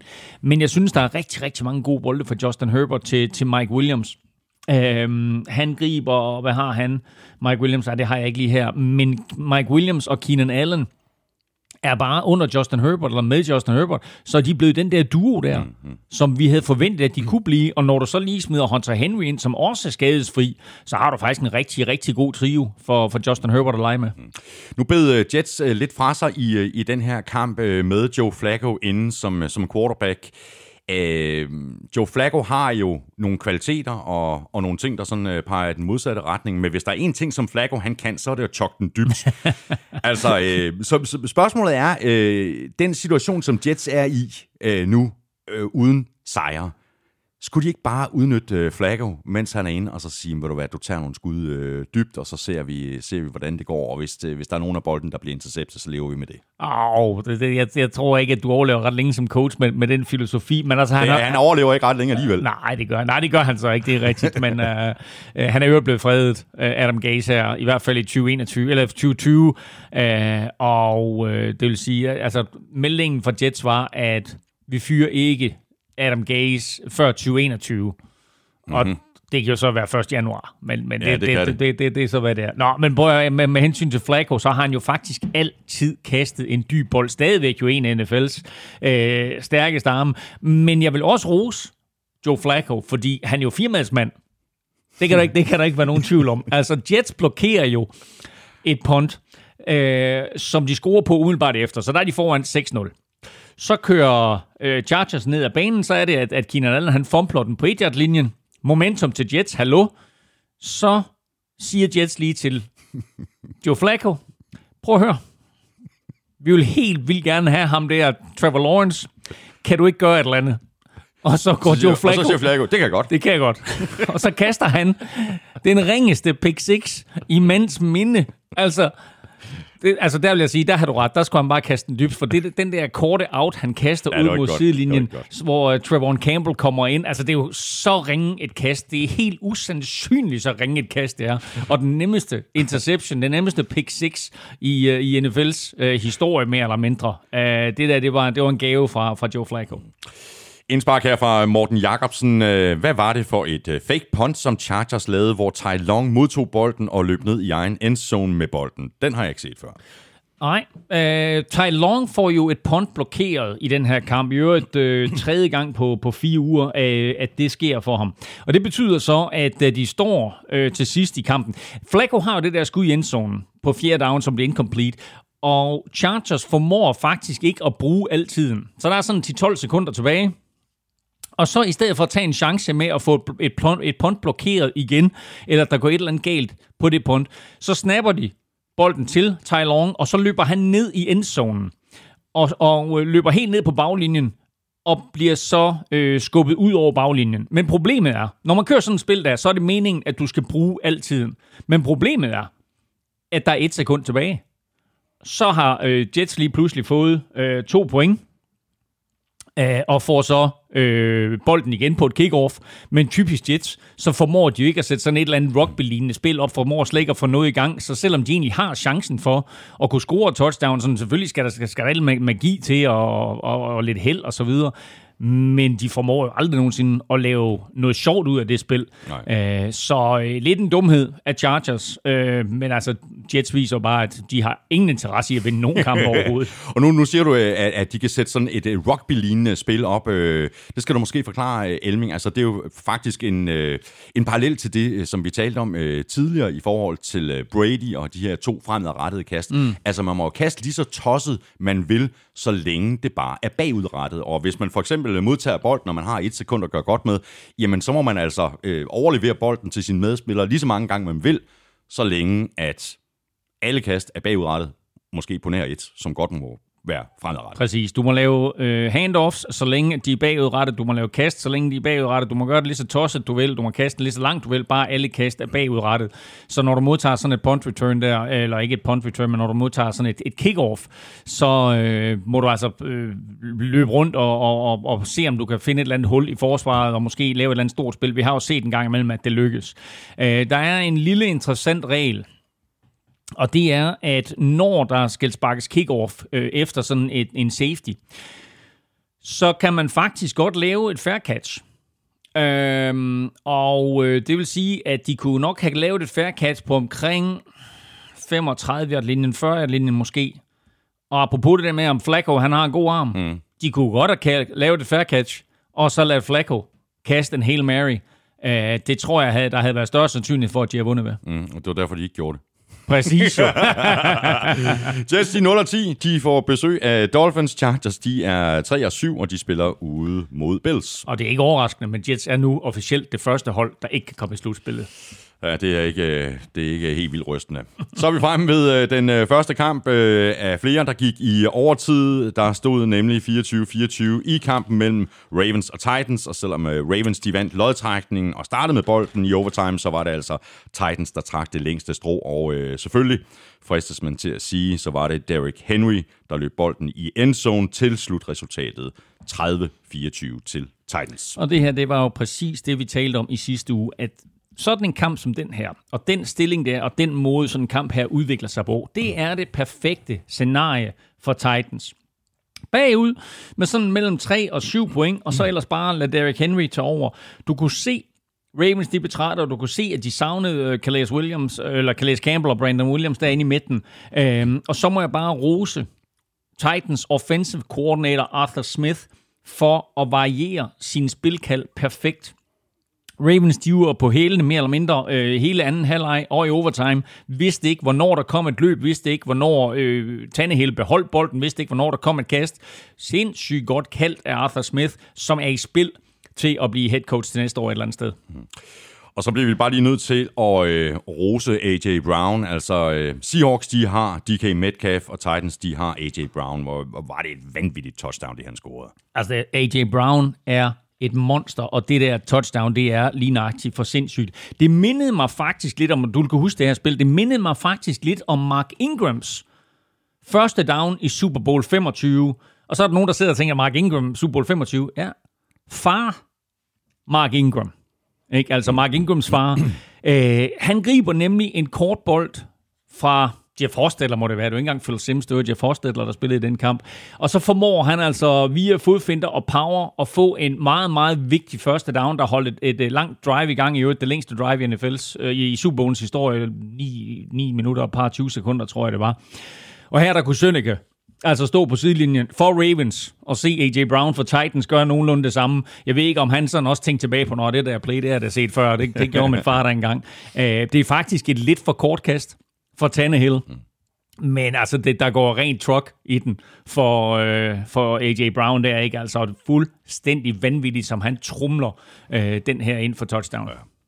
Nu har Ravens tabt to i træk. Tre af deres seneste fire kampe, som vi har, også har øh, været inde på lidt tidligere. Øh, der er kommet sådan lidt øh, grus i maskineriet i forhold til sidste år. Spørgsmålet er, om det simpelthen er blevet for øh, forudsigeligt på angrebet. Mm, yeah, øhm, jo, om de blevet for fossilige. Jeg nævnte Jamen, lidt... så ved du, hvad, hvad Lamar Jackson kan og ikke kan. Altså, spørgsmålet Jamen, er, om forsvarerne de har øh, ja. formået at justere i forhold til sidste år. Det der er faktisk en rigtig god pointe, fordi, som vi talte om, og vi har talt om et par gange også, så har de jo mistet den der identitet, de havde, og det har de jo blandt andet via nogle skader, og det har de også via det her øh, tre Titans sæt er forsvundet. Og så har alle 31 NFL-klubber jo haft tid til os at studere Ravens, og alt, alt i NFL øh, bliver jo analyseret, og man finder en eller anden måde at øh, stoppe en spiller på, eller et angreb på, eller gøre et eller andet, eller gøre nogle modtræk. Øh, måske endda kopiere nogle ting selv, hvis det er sådan, at det fungerer, som vi for eksempel har set med Wildcat, og som vi har set med alt det, der sker nu med, med, med, alle de her off- nye offensive tendenser. Og derfor så får Lamar Jackson det meget, meget sværere, eller har Lamar Jackson det meget, meget sværere her i øh, sit tredje år. Øh, efter at han kom ind i sit første år, gjorde det rigtig godt, havde den her fuldstændig fremragende sæson sidste år, som så slutter i slutspillet, og jo slutter imod Titans. Så her der kommer de altså ind imod Titans, og kampen her udvikler sig jo nogenlunde på samme måde. Den udvikler sig faktisk anderledes, fordi Titans var jo så overraskende gode der i, i januar, da de mødtes, og, og kom jo langt foran, at, at Lamar Jackson pludselig skulle ud og, og, og spille bagfra. Her der har Jackson øh, og, og, og Ravens jo, de har jo sådan set øh, de har jo, øh, hvad skal, jeg vil ikke sige, at de har kampen i deres hule hånd, det har de ikke, men de er foran. Mm. Og det er dem, der styrer kampen. Ja, og de fører ved pausen. Og de fører ved pausen, og de er sådan set okay kørende. Men så synes jeg jo, at de dummer sig igen. Hænger den på Jackson, eller hænger den på trænerstaben, men de løber bolden godt. De har Titans en lille bitte smule på hælene. De flytter kæderne. De har succes med det. Og så skal han ud og kaste dybt Lamar Jackson. Og så kaster han en eller anden fuldstændig unødvendig bombe, som bliver interceptet. Og det er en kæmpe momentum changer, den der. Mm. Titans får fat i bolden, går ned og scorer, kommer ind for, for tre point, tror jeg det er. Øh, og derfra, der vender hele kampen. Øh, og så formår de jo så, øh, eller er det lige ved at sige, at Titans kommer foran, fordi så formår Lamar Jackson jo at køre sine tropper ned inden for et field goal, for udlignet. Kampen går i overtid, øh, men der er det så Derrick Henry time. Mm.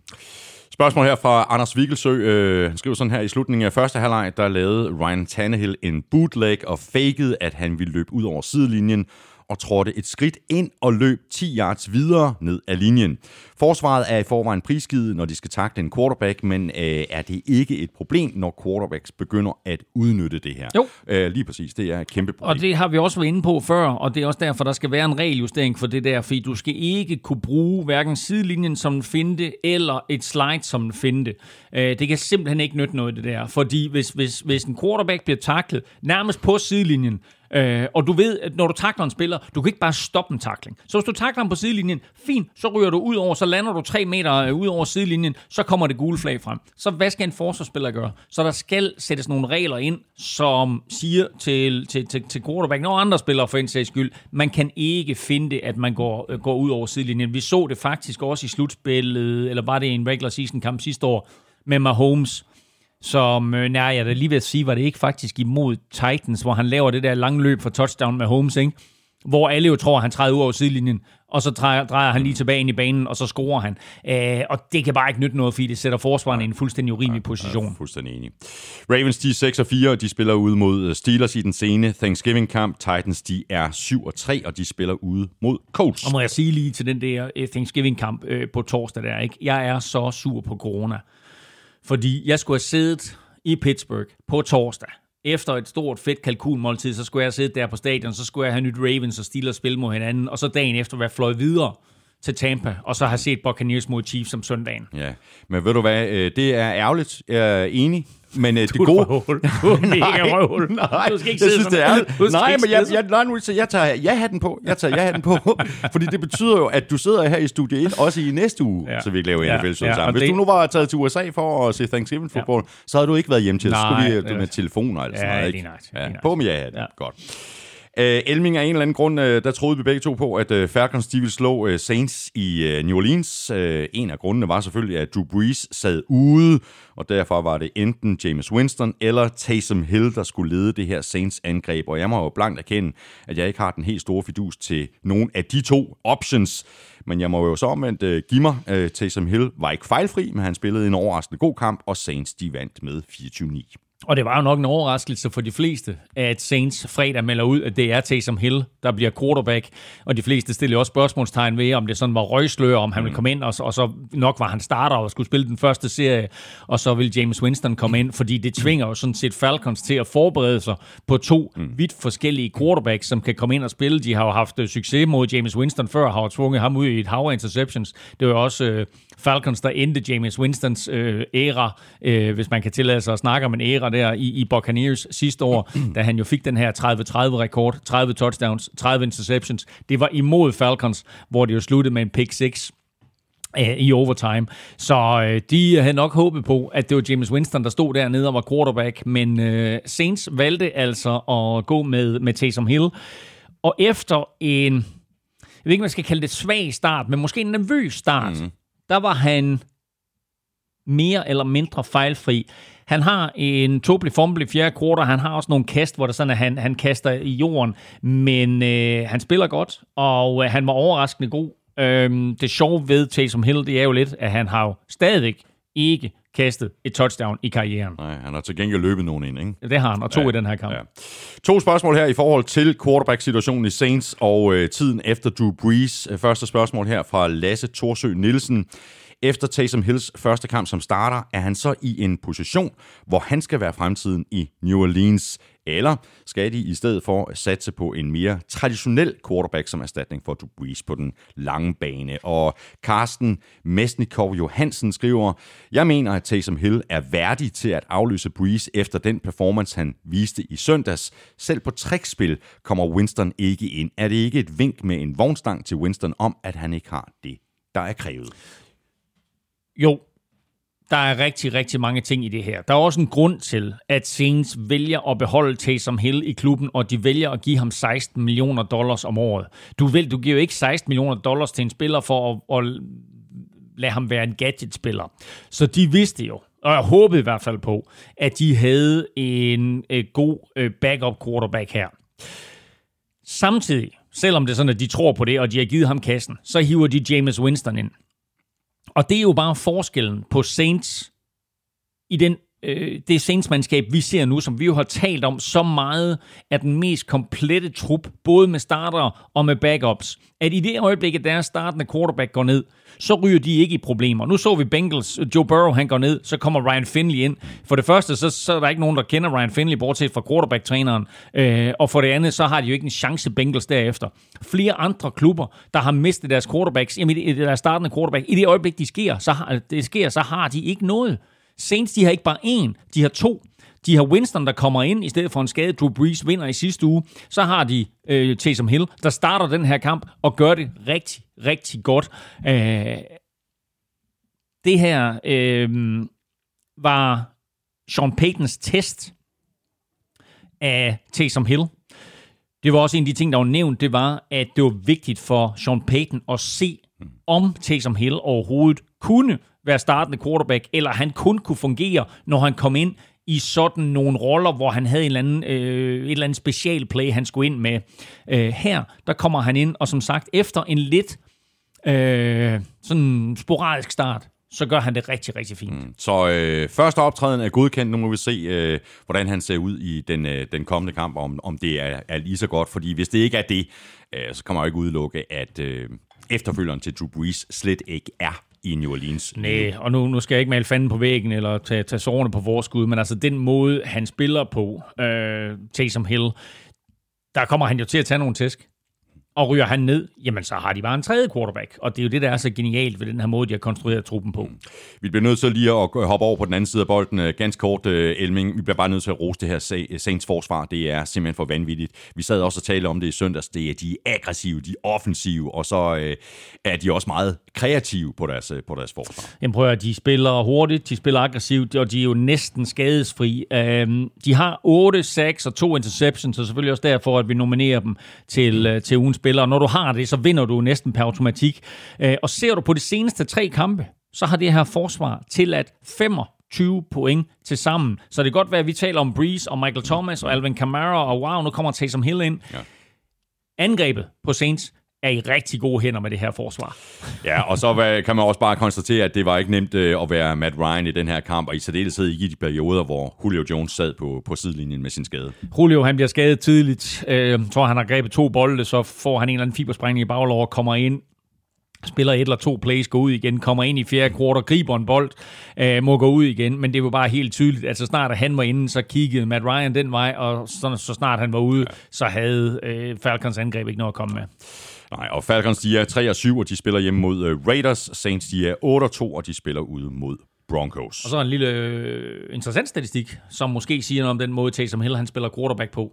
Det her det var den første kamp i Alvin Kamaras karriere uden et catch. Wow. Ja, det, er ja. Sådan, det er sådan lidt, det, det skal der ændres på, for ja, han, er så, han er så stor ja, en faktor i, ja. i kastangrebet, så det skal der ændres på. Det skal der. Dolphins, de har været on a run med fem sejre i træk. Nu stoppede festen så på Mile High. Broncos vandt nemlig med 2013, og Tua havde ikke nogen øh, god kamp. Han blev øh, pillet ud i fjerde kvartal til fordel for Ryan Fitzpatrick, der førte Dolphins fra egen et yard linje og helt ned, hvor det potentielt kan blive rigtig sjovt. Men der kastede Fitzpatrick så en øh, interception, da han gik efter Davante Parker. Og det var Justin Simmons, der bare igen og igen og igen i år har lavet store spil for Broncos. I øvrigt har lavet store spil for Broncos i 3-4 sæsoner nu, og jo inden den her sæson øh, blev franchise-tagget, så øh, han kommer til at blive en rigtig rig mand til næste år, enten han bliver i Broncos, eller han tager et eller andet andet sted hen. Øh, Ryan Fitzpatrick prøver jo på at lokke Justin Simmons over mod højre, og så kaste bolden tilbage mod venstre. Og jeg tror faktisk, at Justin Simmons vinder det der lille øh, øjenkamp, fordi jeg tror, han lader som om, at øh, han er på vej mod højre, og da så Ryan Fitzpatrick han kommer tilbage til venstre, så, øh, så øh, kommer Justin Simmons ind og laver en fremragende interception i, i endzonen med, med 1-0-3 tilbage. Det kunne ellers have udlignet. Øh, de havde været bagud med 10 point, øh, øh, Dolphins, men, men Fitzmagic kom altså ind og var tæt på at føre dem tilbage og, og, og udligne på det her play her, men det så er Justin Simmons altså for ikke sket. Mm. Brian Flores han sagde efter kampen, at han havde bænket ture på grund af indsatsen, ikke på grund af en skade. Så øh, spørgsmålet er, om det er sådan øh, et wake-up call til den her unge quarterback, øh, eller det var måske ikke så meget hans skyld, øh, at han blev sækket. Hvad blev han sækket? Seks gange. Mm, øh, ja, ja. Den offensive linje har også en del af skylden. Øh, ja, den, ja, både og. Øhm, jeg synes faktisk ikke, at du kan laste de der 6-6 på den offensive linje. Måske en eller to af dem. Det er, det, det, det er jo Vic Fangio, øh, som styrer det her forsvar hos Broncos, og han står over for en, en rookie quarterback, og han giver ham bare nogle, nogle øh, looks og nogle variationer på forsvaret, som han ikke er vant til. Så Tua kommer til at virke meget, meget ubeslutsom. Øhm, han holder bolden for længe. Det kunne han gøre i college. Fordi der havde han øh, sådan fem store, øh, store øh, kornfede offensive linemen, der, der kunne lave en lomme til ham i 10 sekunder, hvis det var. Det kan du ikke i NFL.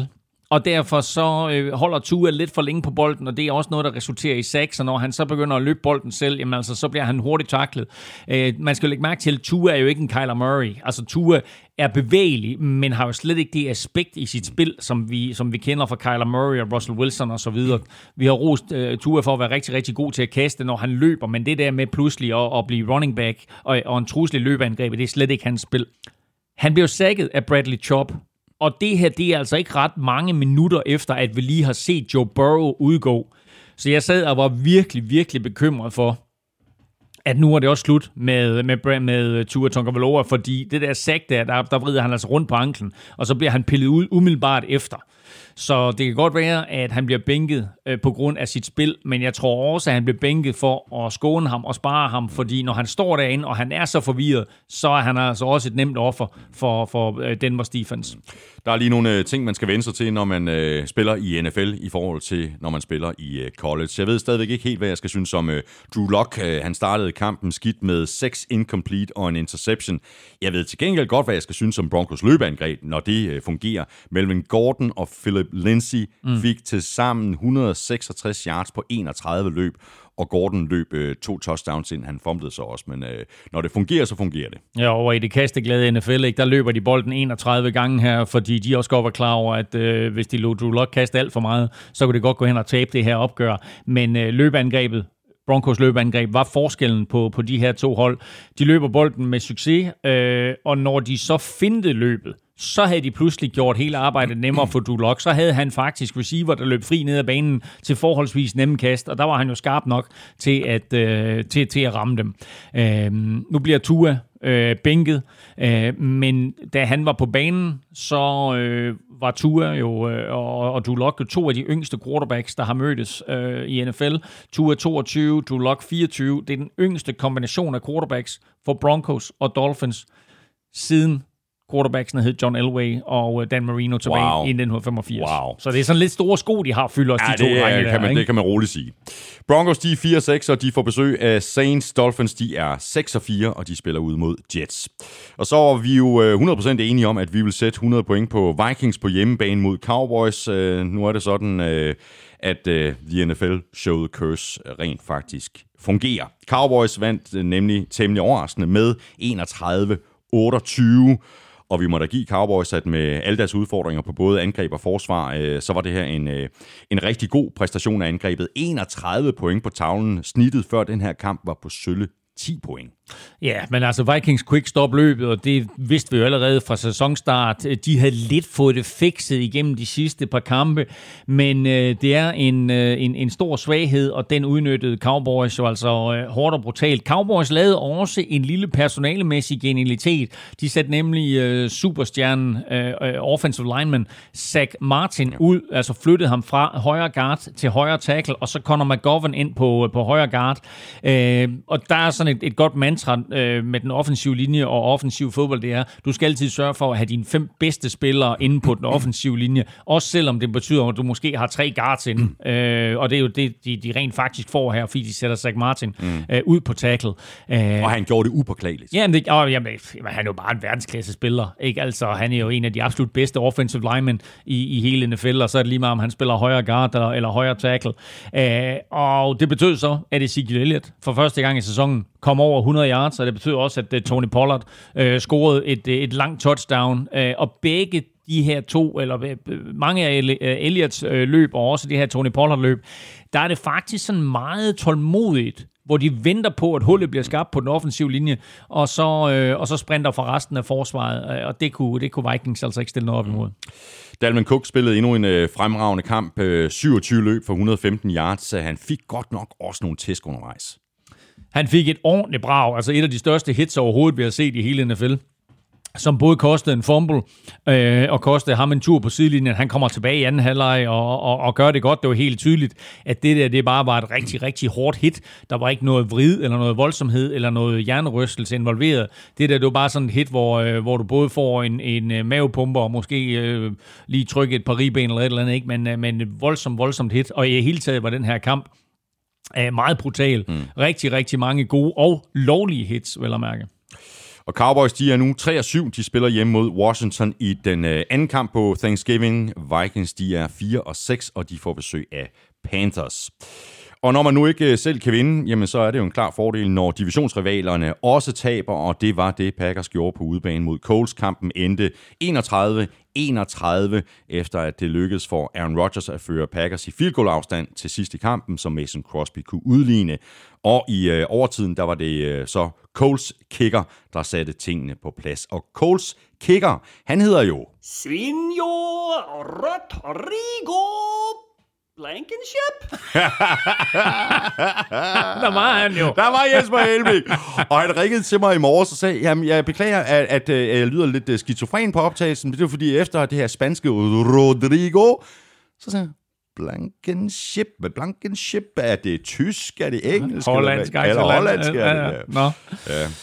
Jamen, Men, det er øh, også men det var. Blankenship, der fik lov til at, til Nå, at prøv, afgøre at- men jeg vil sagen. bare, altså inden, inden vi kommer så langt, jeg vil bare lige sige, altså der er ikke noget hold i NFL, der har så fede navne på kicker og punter, som, øh, som Colts har. Altså øh, Rodrigo Blankenship, og så øh, Rigoberto Sanchez på, på, på, på punter. Det er ikke? klasse, det så er det klasse. er, det er klasse. Men prøv at høre, han, øh, han kommer ind, øh, Blankenship der, og så sparker han øh, et, et 39-yard field goal og øh, vinder kampen for Coles, efter at Coles jo først har lavet et vildt comeback, og så Packers har lavet et, øh, et vildt comeback.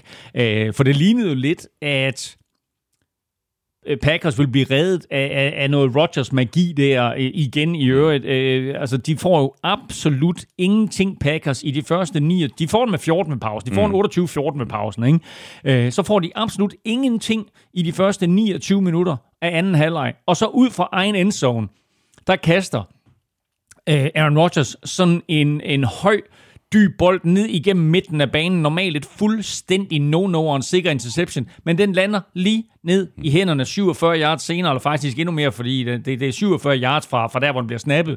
Men Aaron Rodgers trækker jo en 6-7-8 yards tilbage i egen endzone, så det er plus 50 yards, det kast der. Lige ned i hænderne på, på Marcus Valdes Scantling. Øh, Ja, som er helten der, og det er så ham, der ender med at være skurken i overtime, ikke? fordi han fumbler bolden. fordi det play der får, får bolden op på, på midterlinjen, så kommer Packers ned. De er bagud med tre, og de kommer altså ned på Coles 6-yard-linje, hvor Rodgers jo så misser en fuldstændig åben Robert Tonyan i endzone. Går, altså, Robert Tonyan er i højre side, der er ikke en Coles-spiller i nærheden. Øh, Rodgers kaster ud til sin venstre side. Hvis han ser Robert Tonyan der, så vinder Packers i normal spilletid. I stedet for, så bliver de nødt til at nøjes med et field goal. Kampen går i overtid, og på andet eller tredje spil i overtid, der fumbler selv samme Marcus Valdes Scantling, Præcis. efter han har grebet bolden. Og så går der et par plays, og så kommer Rodrigo Blankenship ind og afgør det. Rent forsvarsmæssigt, der bliver Packers simpelthen nødt til at finde en måde at stoppe løbet på. Altså, vi har talt om det tidligere. Og, og vi så det også sidste sæson, men de bliver simpelthen nødt til at finde et eller andet. Altså, Ja, og det, og det er jo vildt nok, fordi i sidste uge, der sad vi og roste øh, Naheem Hines, fordi han havde haft den her fantastiske kamp imod Titans, og vi sad og sagde, at der er ikke nogen tvivl om, at, at øh, nu har de fundet ud af, hvem der er deres startende running back. Men i den her kamp mod Packers, der er den, den unge og tunge Jonathan Taylor bare et bedre valg for dem, så de bliver bare ved med at pounde ham op igennem midten, og øh, han har ikke helt samme effekt på et forsvar, som Derrick Henry har, men det er stadigvæk nok til, at Packers bliver trættere og trættere og får sværere og sværere ved at håndtere ham, og må bruge mere og mere personale på at håndtere ham. Og når de så gør det, jamen så ser vi bare Philip Rivers være skarp. Ja. Øhm, lidt af det, vi snakkede med Tulok om, at, at, at når der kommer flere, flere forsvarsspillere op omkring line of scrimmage for at stoppe løbet, jamen så pludselig så får du de der receiver løbende fri. Og selvom det stadigvæk ser vanvittigt akavet ud, når han kaster bolden, Philip Rivers, så bare er super, super effektiv. og Coach, de er 7 og 3 nu. De fører divisionen. Er, er de sådan lidt, øh, lidt under radaren, måske på vej til at blive et af de hold, som vi virkelig skal regne med i slutspillet? I, jeg ved da ikke, om de er under radaren som sådan. Altså, de slår, de slår Titans i sidste uge, ikke? Altså, prøv, de har jo tre sindssygt vigtige kampe her. De har Titans, Packers, Titans. De vinder over Titans. De vinder over Packers. Nu har de så Titans igen på, på, på søndag, ikke? Altså, kan de vinde den også? Altså, jeg synes jo egentlig, at de har været gode hele vejen igennem. De taber i første spillerunde til Jacksonville Jaguars, hvilket jo på nuværende tidspunkt ikke giver nogen som helst mening.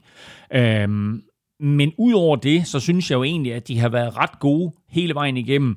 De havde nok lige en periode i september, hvor de skulle finde ud af, hvordan de ikke udstillede Philip Rivers. Mm. Og der må vi bare sige, at øh, head coach Frank Reich med, med sin erfaring som quarterback og, og sine masser, masser års erfaring som offensive coordinator, har formået at skrue et system sammen, hvor de beskytter Øh, Philip Rivers, sådan så hans svagheder ikke bliver udstillet, og de i stedet for kan benytte hans øh, enormt store rutine til at skrue nogle konstruktive angrebsserier øh, sammen, få nok point sat på tavlen, til at deres forsvar kan vinde kampe, som de gør i den her. Fordi de er bagud 28-14, og egentlig så er det Aaron Rodgers, der styrer hele showet i første halvleg, men i anden halvleg, der får de lavet nogle defensive justeringer. Matt Eberflus, den øh, defensive koordinator, øh, som spil til at blive øh, head coach et eller andet sted, får lavet de rigtige defensive justeringer i pausen, og så kommer de ud, som sagt, øh, Colts forsvar der, og stopper jo Packers fuldstændig i anden halvleg. Ja, og så er det her Colts forsvar bare øh, markant bedre, når Darius Leonard han også er på banen. Det har vi jo det har vi også noteret tidligere på sæsonen, fordi Darius Leonard var jo ude i nogle, nogle kampe, og så kom han så tilbage, og så forvandlede det her Colts øh, forsvar sig jo nærmest til et af de bedste i hele ligaen. Et øh, er det bedre, når han er der, men læg også mærke til, at det afgørende play i den her kamp, hvor, hvor Marcus øh, Valder Scandling han fumbler, der er det jo rookie safety, Julian Blackmon, der fremtvinger fumblen. Det er øh, det Forrest Buckner, der får fat i fumblen, og så nogle få plays senere, der sparker Blankenship det her field goal. Det er tre spillere, som alle sammen er nye i Colts uniform i år. Så de har været rigtig dygtige, både i free agency og i, øh, i draften. Og Colts, de er 7 3, de spiller hjemme mod Titans. Packers, de er også 7 3, og de får besøg af Bears, og det gør de i den øh, sene søndagskamp. Og så mangler vi faktisk øh, bare øh, sidste uges øh, søndagskamp. Det var den mellem øh, Raiders og Chiefs, og som øh, jeg sagde til dig søndag aften, Elming, så havde jeg en fornemmelse af, at øh, den kamp, den kunne godt gå hen og blive rigtig spændende og tæt, og det blev den. Chiefs, de vandt med 35-31, men vi fik jo sådan en øh, helt igennem øh, fantastisk afslutning, hvor først Raiders sprang sig foran, og hvor øh, Patrick Mahomes og Chiefs så slog tilbage til allersidst og forhindrede Raiders i at slå Chiefs for anden gang i år. Det vi det har været. Og vi har jo set det før. Patrick Mahomes er bare bedst, når det virkelig gælder. 1.43 tilbage på klokken. 75 yards to go. Patrick Mahomes, time to shine. Ja, og efterfølgende der blev head coach Andy Reid spurgt, om han var bange for, øh, om de havde nok tid til at, at vinde kampen, om de havde nok tid til at komme ned ad banen. Og det eneste Andy Reid, han svarede der, i got Patrick Mahomes. Ja. Fordi øh, det her, det var bare et, et spørgsmål om, øh, om, om Raiders kunne være heldige at få lavet en eller anden interception, eller gjort et eller andet, fordi tiden var ikke et spørgsmål. Øh, som du sagde, 1,43 tilbage og 75 yards, det er jo, det er jo ikke noget problem for, for, for, for Mahomes. Og han er bare suveræn på den her angrebsserie. Altså det ene gode kast efter det andet, og det sidste touchdown til Travis Kelsey. Nu talte vi om det her med, at Fitzpatrick prøvede på at kigge safetyen væk for, for, for Dolphins øh, med Holmes, tager den lige en tak yderligere. Han løber over til sin højre side, trækker hele forsvaret med, og så kaster han den tilbage i venstre til Travis Kelce. Og det er jo ikke ret mange quarterbacks, der kan rent fysisk. Øh, der er nogen, der prøver, og det går som regel galt. Men det her, det er bare et vanvittigt godt og, og, og et stærkt spil af, af Mahomes. Øh, og så er der også en eller anden... Øh, en eller anden fejl i de bagerste geleder hos, hos, hos Raiders. Ja, fordi, fordi Kelsey, Kelsey, han står fuldstændig blank. Jo, men, men, men der sker også bare noget, fordi pludselig fra, at det er sådan, at du er disciplineret, og du er i dine zoner, eller mand til mand, eller en combo, eller hvad det nu er, når han så begynder at løbe der med Holmes, og vi har set, at han godt kan løbe selv til første down, så sker der bare nogle ting, fordi så bryder de der aftaler ned, mm. og så er der altså nogen, der, der enten reagerer forkert, eller må reagere på et eller andet, som de ser, og så glemmer de lidt mm. Kelsey. Nu er Chiefs 9 og 1. Øh, kampen her fortæller os vel i virkeligheden to ting, Elming. Dels viste Raiders, at Chiefs kan slås, øh, lige bortset fra den sidste angrebsserie. Mm. Så. Men samtidig beviste Patrick Mahomes så, at det bliver svært at slå Chiefs, når han får chancen for at afgøre kampen til sidst. Øh, ja, og det er jo faktisk en, en sjov pointe, fordi man øh, skal jo nok sørge for at have bolden til sidst og score touchdown, hvis man skal slå øh, Chiefs, og så gerne med 0 sekunder igen. Øh, og så sidder mange sikkert og tænker, det kan man da ikke, sådan kan man da ikke time det. Men, men prøv alligevel at tænke på, hvor mange gange Patriots med Tom Brady Præcis. altid havde bolden sidst i første halvleg, og sidst i anden halvleg, og altid fik sådan 10 eller måske 14 point ud af det der, og hvor mange kampe de har afgjort på den måde. Det er enormt svært, og det kræver selvfølgelig en enorm rutine, både som head coach og offensive coordinator og så videre, og man skal tænke over, om man skal have bolden ved starten af første halvleg, eller starten af anden halvleg, eller hvornår. Altså, der er masser, masser af ting, der går ind i den der, øh, og, og det er ikke bare noget, man lige gør. Men det er bare noget, man er nødt til at tænke over, at du skal simpelthen ikke give Mahomes noget som helst tid til at øh, enten føre sit hold til et udlignende scoring eller et vindende scoring. Du skal sørge for at, at komme foran på et tidspunkt, hvor det er sådan, at der er så lidt tid tilbage. Øh, så hold bolden inden for egen række, vær tålmodig, og så score til allersidst. Og så er jeg faktisk ikke øh, helt sikker på, at John Gruden han havde øh, langsigtede planer med Derek Carr, da han blev head coach for, øh, for Raiders. Men sådan som Carr spillede i søndag, så er det lidt vanskeligt at forestille sig, at Gruden skulle have planer om at skifte ham ud. Han spillede en fremragende Jamen, kamp, der- Derek Carr, og han har i det hele taget spillet en rigtig god sæson. Derek Carr har spillet en rigtig god sæson. Han har en god offensive line øh, foran sig. Øh, de bliver mere og mere skadesfri efterhånden, som sæsonen skrider frem, i modsætning til så mange andre hold. Kæmpe, kæmpe øh, fordel for dem at, at, at have den her offensiv linje på plads. De der offensive våben, han, han har at lege med, begynder også øh, at, at, at vise sig lidt skuffende igen. En usynlig Henry, Henry Rocks, men til gengæld så øh, er Nelson Aguilar jo en, en, en vigtig tilføjelse til det her mandskab. Darren Waller kan vi jo, altså fantastisk at ja. se Darren Waller også. Øh, ham, ham har Chiefs virkelig, virkelig svært ved at håndtere i den her kamp. Det havde de også første gang, de to klubber mødtes. Josh Jacobs gør ondt på Chiefs til at starte med. Mm, ryger bliver lidt mere anonym efterhånden, som kampen den skrider frem. Men Derek Carr og John Gruden har fundet ind i et virkelig, virkelig godt øh, samarbejde. Nu har Raiders altså været tæt på at slå Chiefs to gange i, i den her sæson, og det gør du altså kun, hvis du kan flytte bolden og bruge noget tid og score nogle point, øh, og selvfølgelig gerne øh, mange af dem. Og så var det jo lidt interessant øh, strategi for Raiders, nemlig at give øh, Chiefs så få drives som overhovedet muligt. Mm, mm. Øh, så altså simpelthen beholde bolden i egen rækker, som vi også talte om lidt før, øh, så lang tid som overhovedet muligt. Og det var jo, det var jo super, super tæt på at lykkes. Ja, ja, det var det.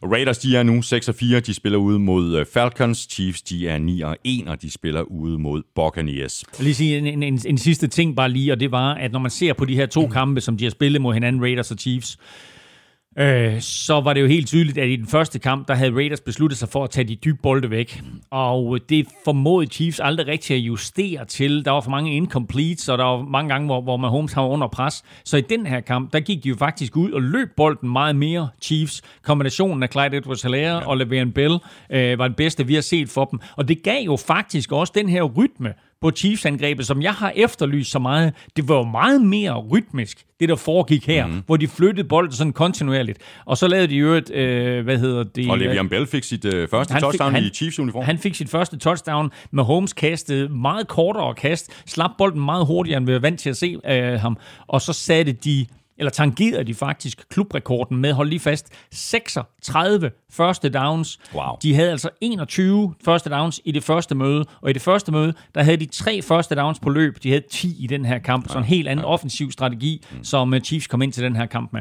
Interessant. Det her, det var øh, 11. spillerunde. Lige om lidt, der ser vi frem mod spillerunde 12, øh, når vi skal sætte vores picks. Allerførst er det dig og dit øh, momentometer, Elming. Hvordan ser du ud i, i toppen? Er du ved at skrive færdig på det? Jeg øh, er faktisk næsten færdig, så det kommer ud her sent tirsdag aften. Og der er ingen øh, ændringer, fordi øh, Steelers vandt, ikke i toppen i hvert fald, der er øh, øh, Steelers vandt, Chiefs vandt og Saints vandt, så de ligger fortsat 1, 2 og 3. Og øh, Jets, ja, de indtager ja. stadigvæk bundskraberpladsen Ja, der. det gør de. Hele Elmings momentometer finder du det så egentlig sted, og det er selvfølgelig på gulklud.dk, og det skulle altså være oppe i aften her tirsdag. Vi skal have quizzen! Åh, oh. Det er tid til quiz, quiz, quiz, quiz, quiz. Det er nemlig tid til quiz, quiz, quiz, quiz, quiz, og øh, quizzerne præsenteres jo i samarbejde med Thai Cube, dit game day måltid. Du er bedre til det, end jeg er. Nej, men jeg tænkte, nu øh, skulle vi lige lave en lille variant. Ej, jeg tror, jeg sagde det for, for offensivt. Gjorde jeg ikke? Nej, jeg kan godt lide det, jeg kan godt lide det. Det var, det var dejligt. Jeg synes, du er god. Tak. øh, så er der noget, jeg kan. Øh, spørgsmål, om jeg kan svare på dit øh, quizspørgsmål. Oh, hvad var det? Jamen, øh, kort fortalt, så er Frank Gore jo i gang med øh, øh, at ja, nærmest omskrive rekordbøgerne for, hvor lang tid man kan spille running back, og, og hvor stor succes man kan have. 16 sæsoner nu har Frank Gore haft 500 yards eller mere. Det er crazy. Kun en anden spiller har haft 500 yards i 16 NFL-sæsoner. Hvem er det? Vi skal, vi skal tilbage i tiden, ikke? Jo, det skal vi. Og, og jeg gav også et lille hint, nemlig at de havde en ting til fælles. Ja, så går jeg, øh, så går jeg ud fra, at øh, vi har fat i en, øh, i en running back. Jeg sagde, jeg sagde til dig, at han var den, han var den første running back, ah. der, der havde haft øh, 16 ah. kampe, så det er tydeligvis ikke en running back. så må det være en wide receiver. Og wide receiveren Eller, har eller, en... eller, eller en tight end. Ja, men med 500 yards til 16 sæsoner, det tror jeg ikke på. Tony Gonzalez? Nej. Okay, godt så. Jeg, Øh, øh, jeg, forsøger, en- jeg forsøger at forvirre, det er også urimeligt. Ja, det er det. Øhm, en ting til fælles. Øhm, godt så. Øh, wide receiver, øh, 500 yards, 16 sæsoner. Så tror jeg, at øh, fællesnævneren øh, er 49ers. Det er fuldstændig korrekt. Tak, så siger Jerry Rice.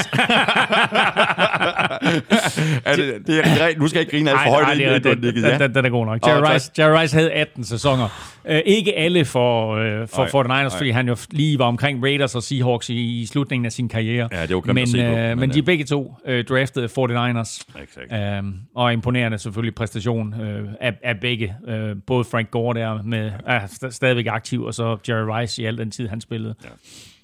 Jamen, det var dejligt. Øh, så fik jeg øh, fat på den øh, quiz efter lidt omvej. Jeg havde skrevet alle mulige running back-navne ned, som jeg, som jeg heller ikke rigtig troede på. Så det var godt, det var Jerry Rice. Ja. Armstrong Stick quiz øh, var altså, hvilke tre har grebet flest bolde efter Keenan Allen, der har 81 catches indtil videre i år. DeAndre Hopkins. Det er korrekt, han har grebet 72. Ja, Der er en, der har grebet en mere. Er der? Stefan Dix. det er fuldstændig korrekt. Han har grebet 73. Og hvor mange skulle jeg ramme? 3. Du er godt i gang. Adam Thielen. Nej. Øhm, Robbie Anderson. Ja, det er fuldstændig korrekt. Er det rigtigt? Han har grebet 71. Det er sejt. Det er rigtig godt gået. Nej. Det er godt gået. Ja. Ja. Yes, uh, Stefan Dix 73, DeAndre Hopkins uh, 72 og Robbie Anderson 71. Men der er altså et stykke vej op til Keenan Allen, der har grebet 81 bolde. Så er vi nået frem til uge 12. Lukas Willumsen har gjort regnebrættet op, og her er så lidt crazy stats fra hans hånd. Claus er på vej tilbage. Det blev til en 7-5 sejr i denne runde, og det bringer den samlede stilling op på 197, altså 100 og så 97 i Thomas' favør. Panthers fans jublede, da de hørte NFL-showet i sidste uge, fordi Claus gik med Lions, og pludselig havde de en mulighed for at vinde. ja, sådan fungerer det. Claus har nu misset udfaldet af Seahawks seneste fem kampe, og Thomas går ind til ugens pick i Titans-Colts-kampen med en 0-5 record i Colts seneste fem divisionsopgør. Denne runde byder også på de traditionelle Thanksgiving-kampe, og her er Claus 12 og 3 i NFL-showets levetid. Det er ret imponerende. Mens øh, Thomas er 11 og 4. Sidste år der ramte Thomas kun en enkelt kamp, mens Claus faktisk ikke har misset et Thanksgiving-opgør siden, hold nu fast, 2016. Altså som i nogen Thanksgiving opgør. Ja. Kæft, jeg er god.